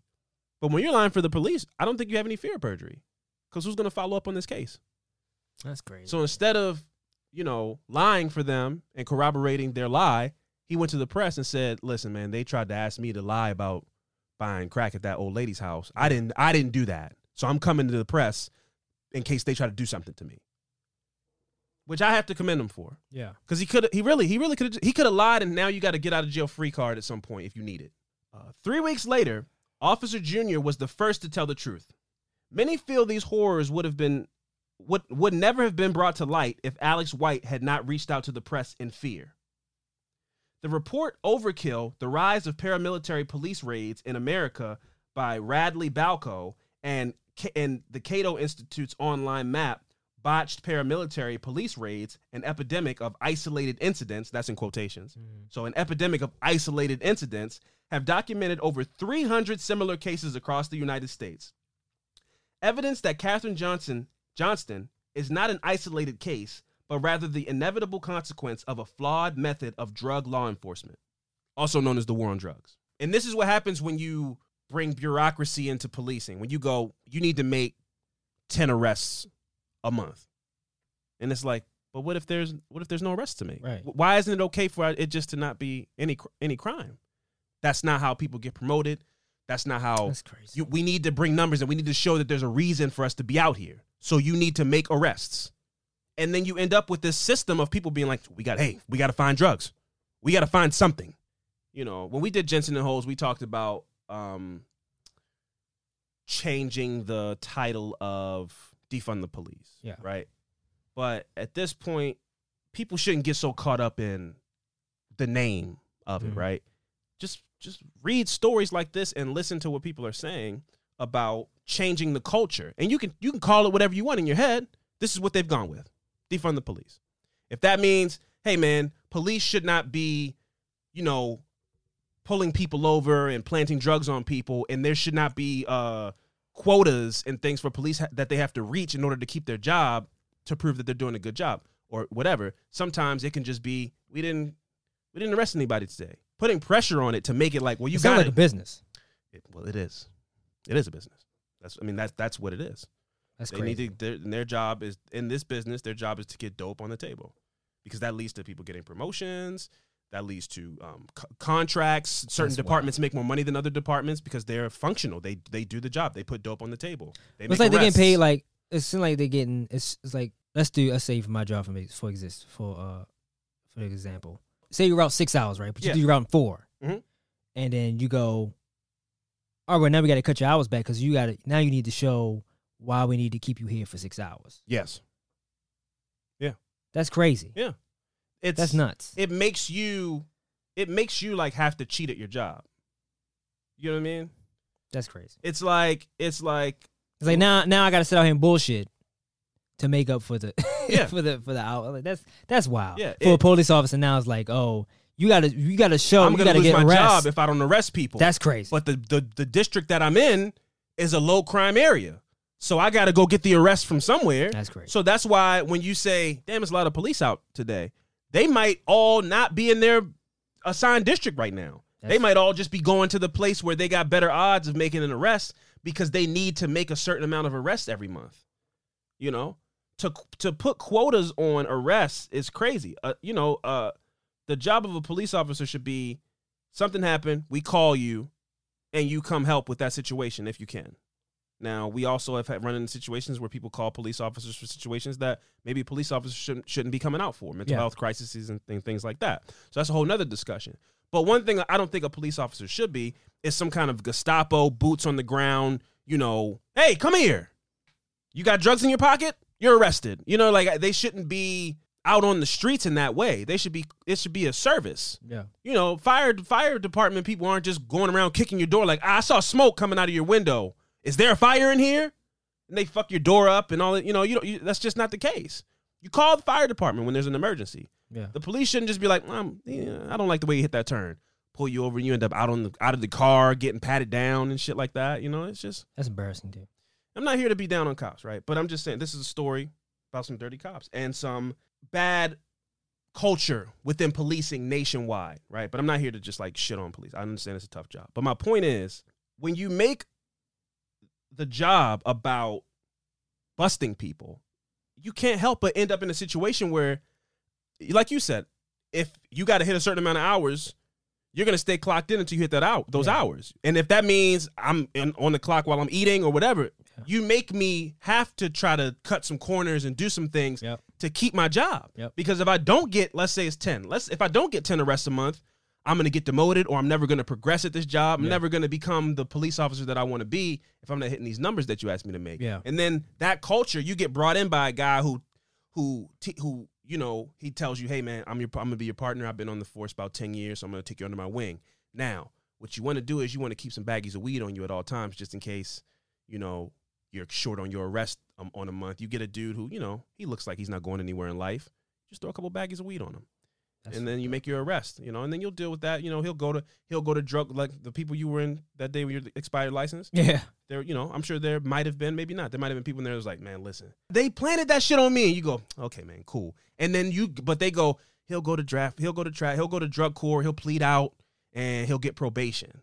And that's what, how they justify it. It's like it's just a little thing. They'll be on probation, but then that person is on probation. Now you're on probation. You can't go to work or something like that. You lose your job because you had to do all this traffic court shit. And now you got a person who was already in a rough situation. You've made their situation even worse. And now you've turned them to making some more unsavory decisions. So because you planted drugs on this person, now they end up selling drugs. Yeah. Because they lost their job at FedEx or whatever. You know, whatever. It's it's a it's a it's a cycle. It's a slope. And people don't they don't think about that. They go, hey, just I'll plant. I'll say I'm gonna plant some drugs on you. You try to you you try to get them to turn on somebody else. And now, bing bang, bing bang, boom. A 92 year old lady got shot 39 times. Yeah. That happened. Uh, was that happened to us? Didn't it? Wasn't you in the car? It was me. yeah, and we all got pulled over. Yeah, Yeah. yeah. And th- the way that so we all got pulled over, we were probably all around 19, 20 years Something old, like that, 21, yeah. something like that. And the cop pulled us over in the middle of the road, Yep. told us we fit the description of a truck of a truck of four black dudes Mm. driving around. Bullshit. And he goes, "Y'all been smoking tonight?" Yep.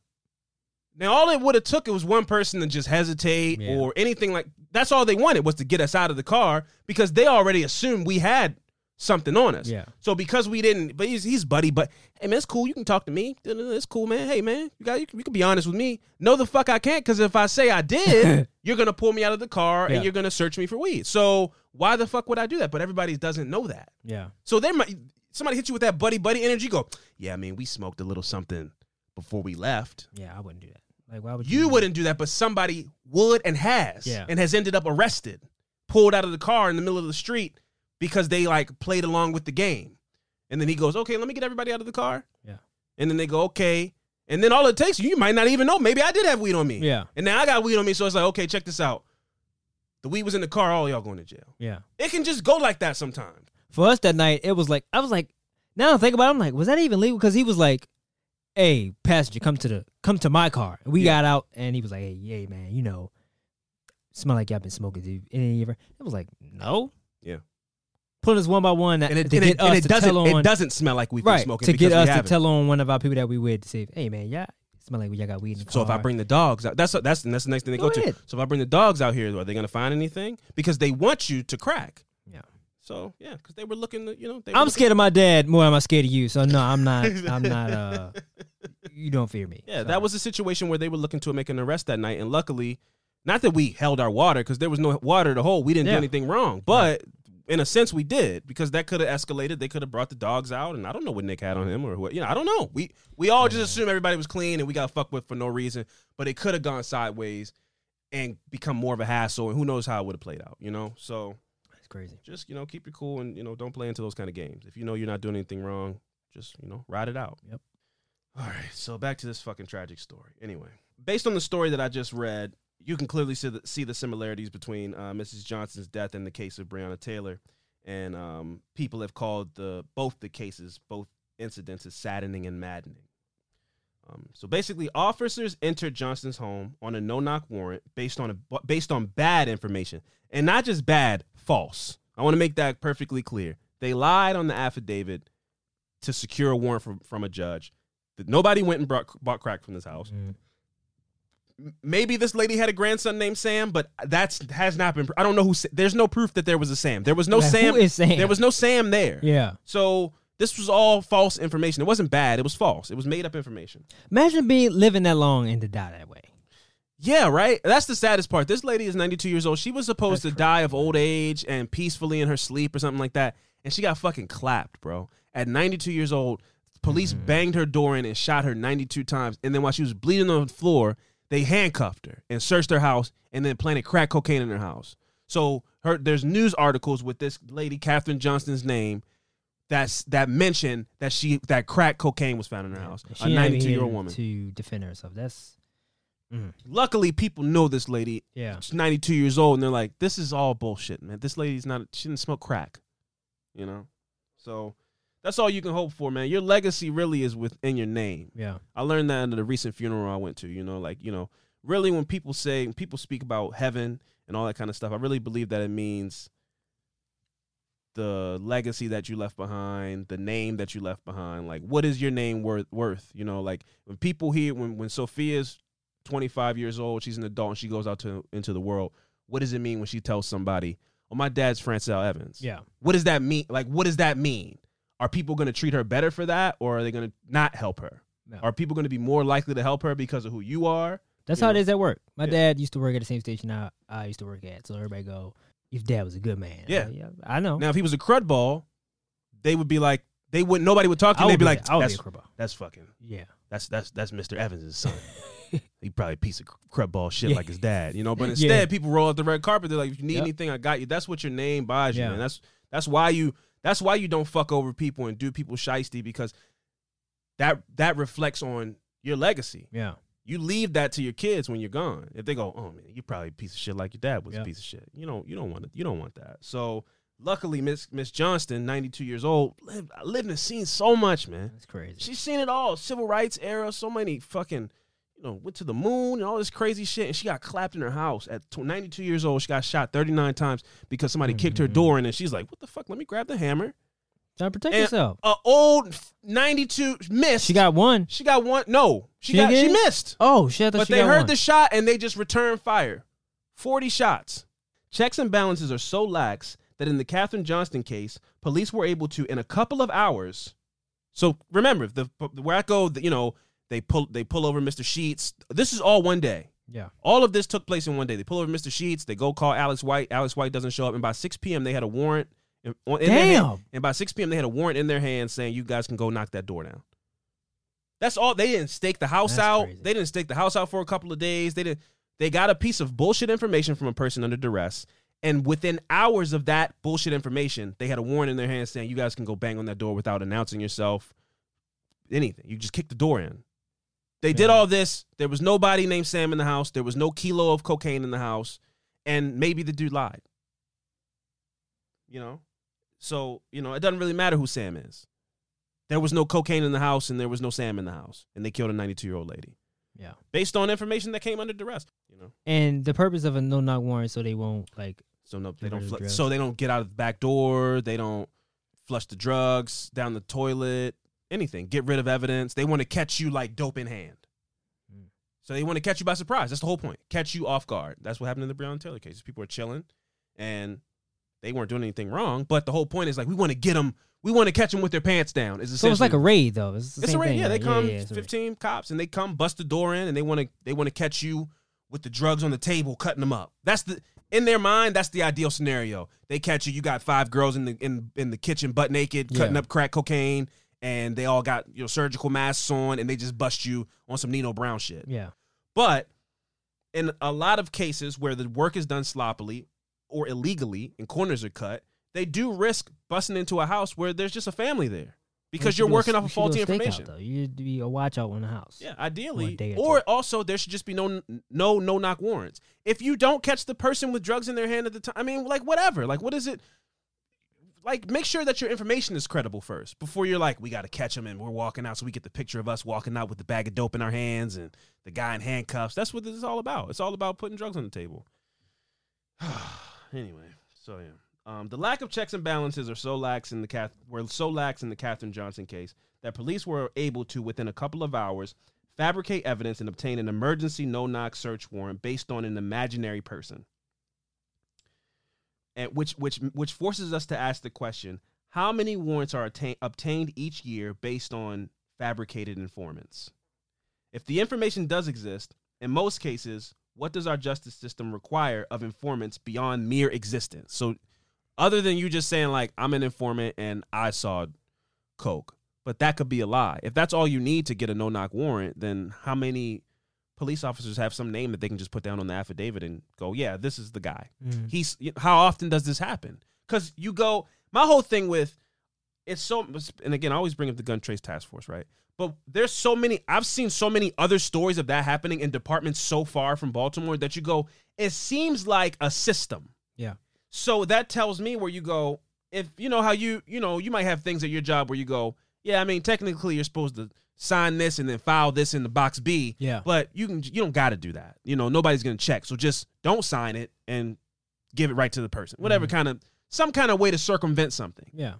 This sounds like a tactic where you go, yeah, we got some information. There might be drugs in that house. Just say, just put uh, Bob Johnson's name down on the affidavit. He's a he's a reliable uh, informant, and they'll the judge will sign it. That sounds like a tactic, like a way to cut to cut around the red tape. And that tells me that that's probably more widespread than we even realize. Yeah. Outside of you know where this story of of Captain Johnson took place in Atlanta, it could that's just like that's just what police do sometimes. You know, instead eh, if this takes too long, it'll take two days to get a warrant. But if you just say that you had somebody go knock on the door and they got crack in their hand, you get the warrant same day. Just so just do that, and that tells me that that's a system and that it's more prevalent than we even realize. When you say, "Oh, this is just something that they do to expedite the process," Yeah. So that could any police officer could, can do that. It's not like just this case where these guys happen to all of a sudden one random day say, "Hey, we're gonna put drugs on you unless you tell us somebody else that has drugs," and then we then they go, "Oh man, call that guy, and have him go buy drugs from there." Oh, he's busy. Okay, we'll just put his name down. This Yeah. is all not a coincidence. This is like tactics. So that tells me that other departments probably use the same tactics. Yeah. In the Kathryn Johnston case, the false story about the informant was an instance of cutting corners. Reporting a violation is especially important where the victim is unlikely to discover the offense absent of such a report. So basically, what I just read was saying if you're a cop and you're not reporting when you see a fellow officer doing something wrong, you're in the wrong as well. And that just exacerbates, you know, bad policing and bad culture within the department. And that's where we're at right now. You know, if you got a bad apple bringing in all the other apples, they're learning bad apple tactics too. Yeah. And then soon, if that's the way they're being trained, they're all bad apples. Also, if you're an apple and you see an, a, the apple next to you is rotting and has a worm coming out of it, and you don't go, "Hey, uh, tree, this apple's fucked up," Mm. you're responsible for that as well.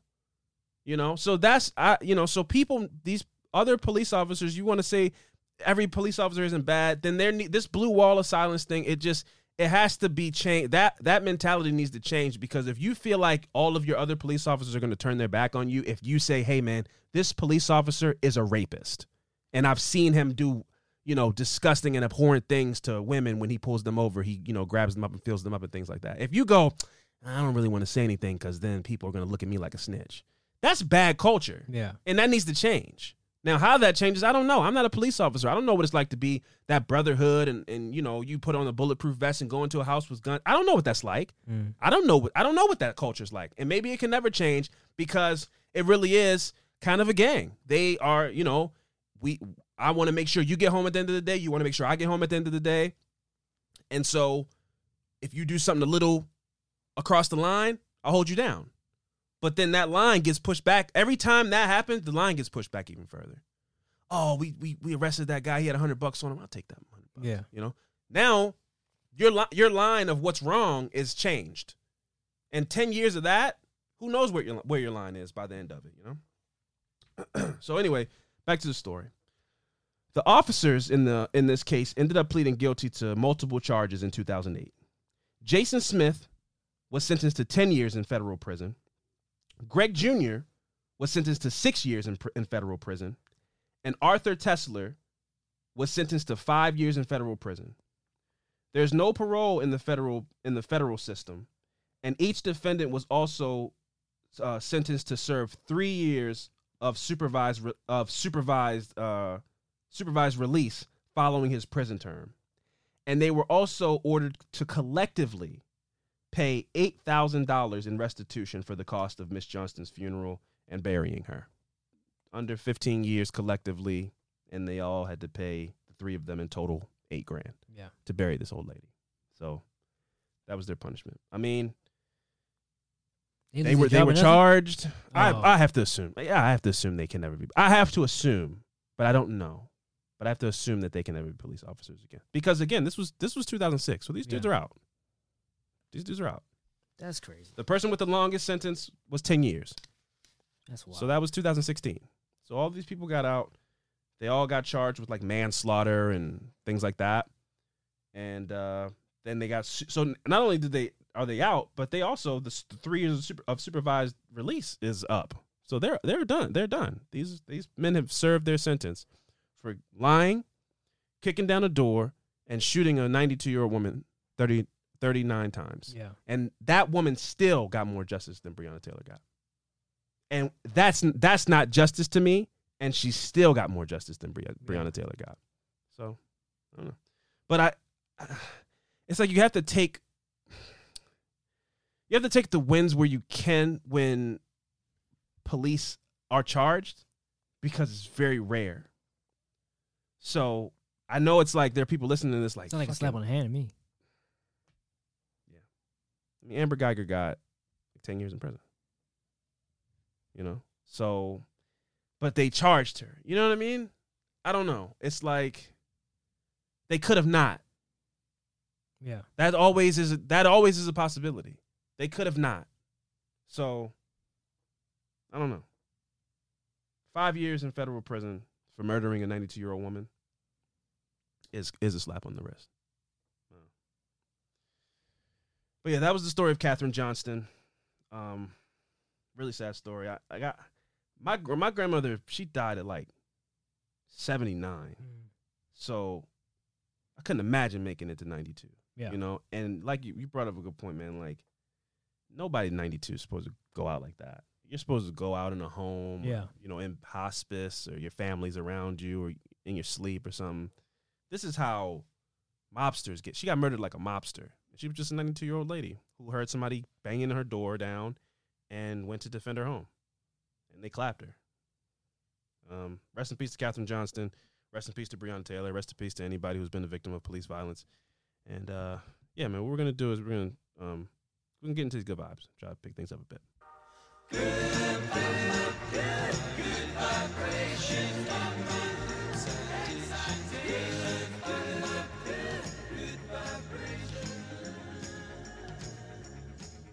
Yes, folks, it's time for some good vibes. I feel like we got a little heavy there on the my story. You know, that just happens sometimes. You know, sometimes you tell some stories with some with some grim details outside of the tragic murder. Just some sometimes systemic stuff comes up, and it can just it can get a little dark. But we're here to um, try to take things up a notch in the spirit with some good vibes. Fran, my good vibes story that I found is about uh, from about a week ago. It's about a student who couldn't pay his tuition fees, so a bunch of prison inmates rallied together to raise thirty-two thousand dollars to help him.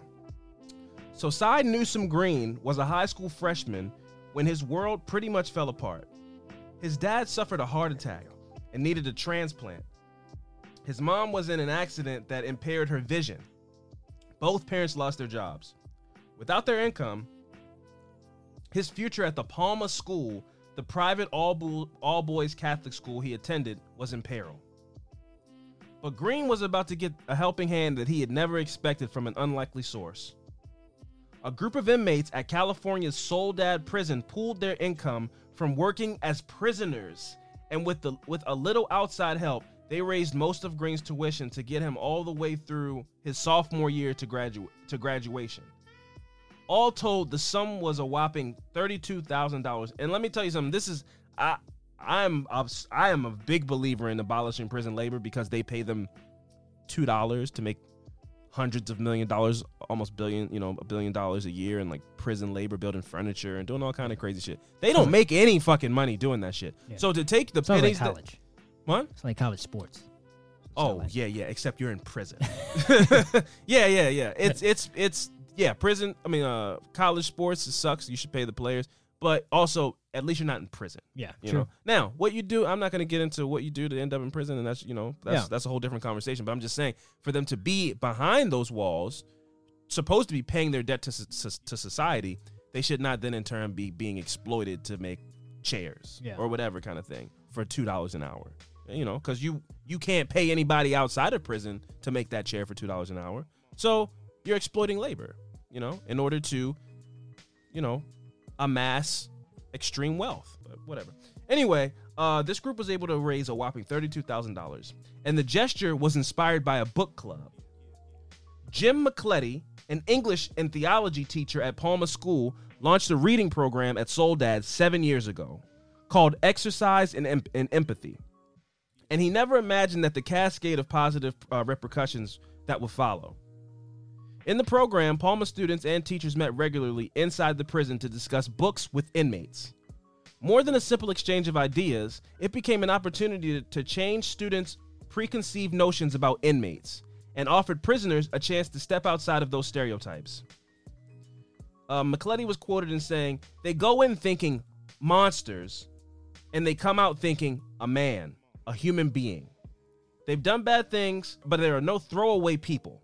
In 2016, one reading club selection, Miracle on Miracle on the River Kwai by Ernest Gordon, was the perfect book to, cha- uh, to change lives. The story chronicles the transformation of a group of prisoners of war from a mindset of survival of the fittest to one of solidarity with one another and sal- for, um, to, I'm sorry, uh, to one of solidarity with one another and self-sacrifice. Jason Bryant, who was serving a 26-year prison sentence from his for his part in an armed robbery, finished reading the book and was so inspired by the story that he and fellow inmate Ted Gray set out to emulate the book's example. A small group of men made a difficult decision, and they decide to look out for each other. Brian and Gray, I don't know why there's like uh, uh, anyway, so uh, uh, Brian and Gray also decided to change their energy into create to channel their energy into creating a scholarship fund for a deserving Palma student. And Cy Green, who excelled at his studies and sports, got the green light.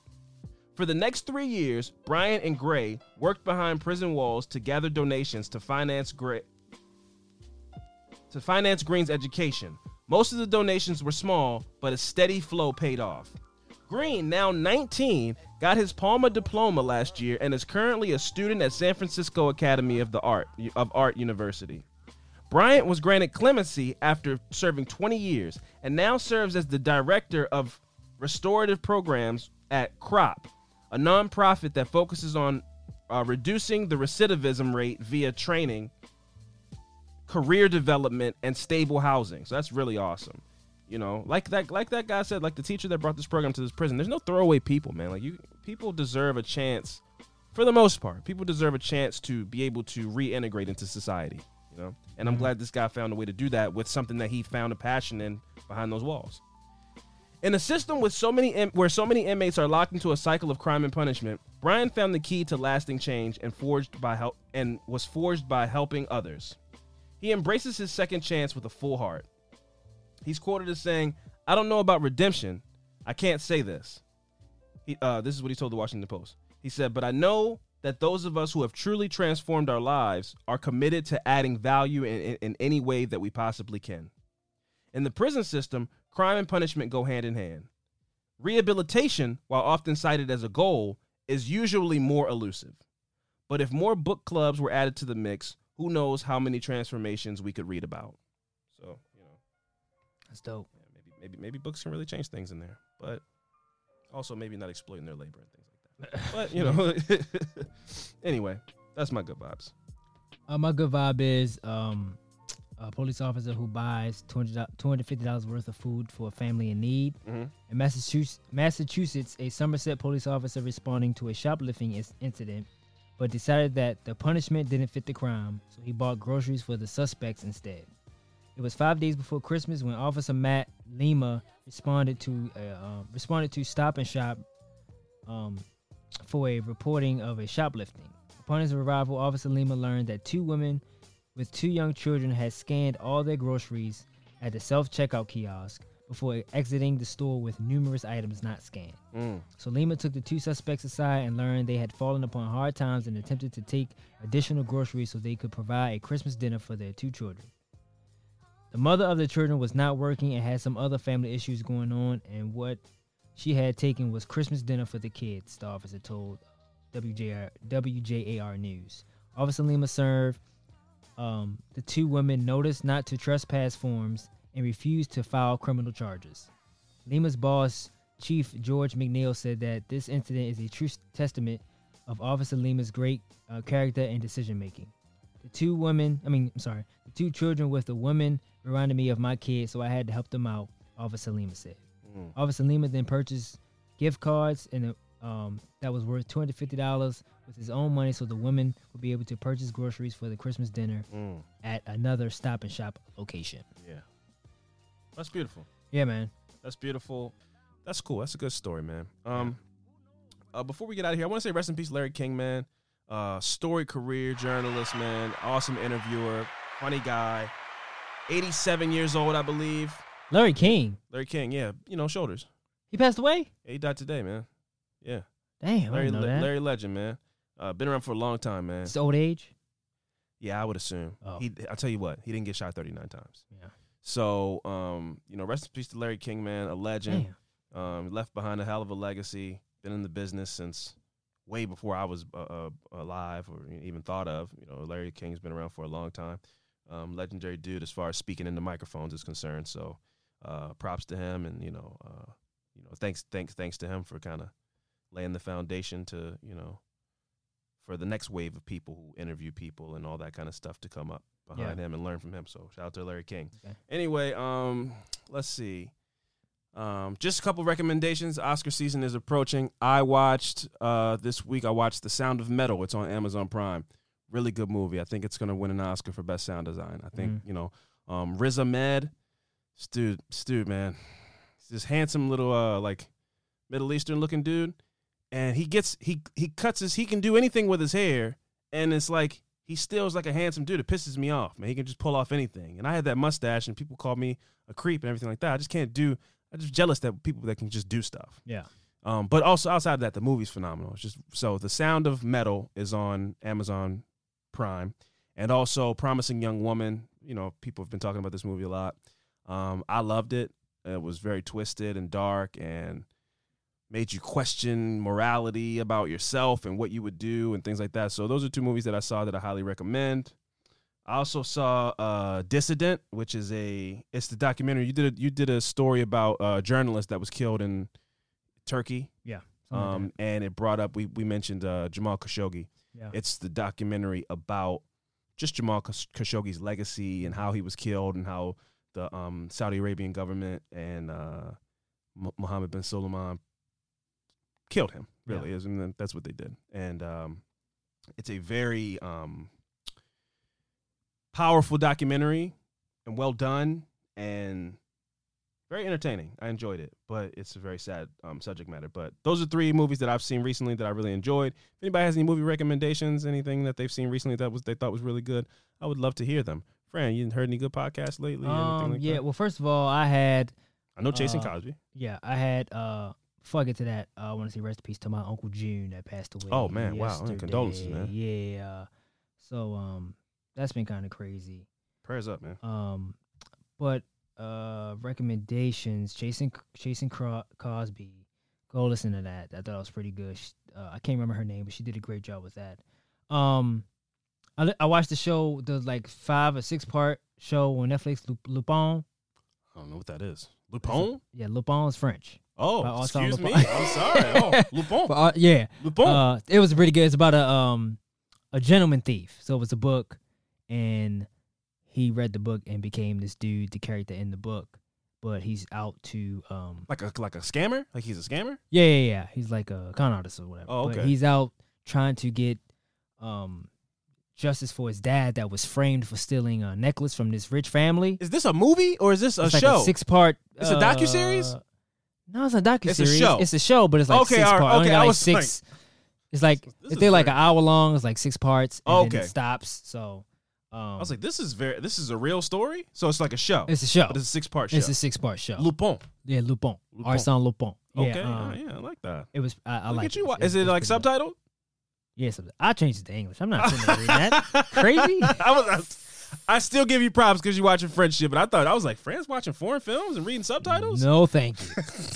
Cause I watched, cause Steph was watching it. She watched up to like the episode four, and then I watched it after her, and she was like, "Now it's kind of weird because she was reading subtitles, Yeah. and like the voices Yeah. are different now." Yeah, that's Oh, why I don't do oh. that. That's why because it's like, what are you doing here? How are you ever gonna escape from here? And it's like that's not how they. I can look past that.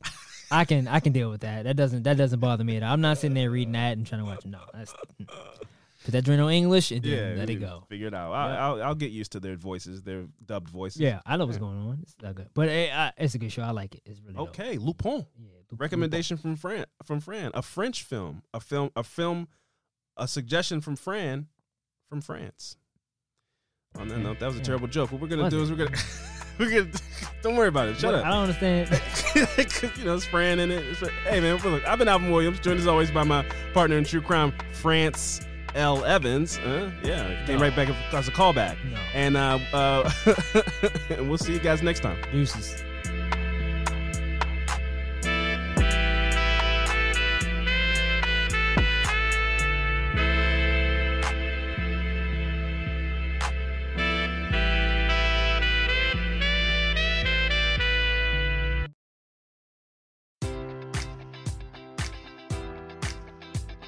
Enjoy all your favorite sports like never before at BetMGM. Sign up using code Buckeye and receive up to $1,500 back in bonus bets if you don't win your first bet. When you register with BetMGM, you'll get instant access to a variety of parlay selection features, live betting options, and the best daily promotions in the business. And with BetMGM at your fingertips, every play and every game matters more than ever. Place your money line prop, or parlay bets with the king of sportsbooks today. Sign up using code Buckeye and receive up to $1,500 back in bonus bets if you don't win your first bet. BetMGM and GameSense remind you to play responsibly. 21 plus and present in Ohio, subject to eligibility requirements. Rewards are non withdrawable bonus bets that expire in seven days. Gambling problem? Call 1 800 Gambler in partnership with MGM Northfield Park.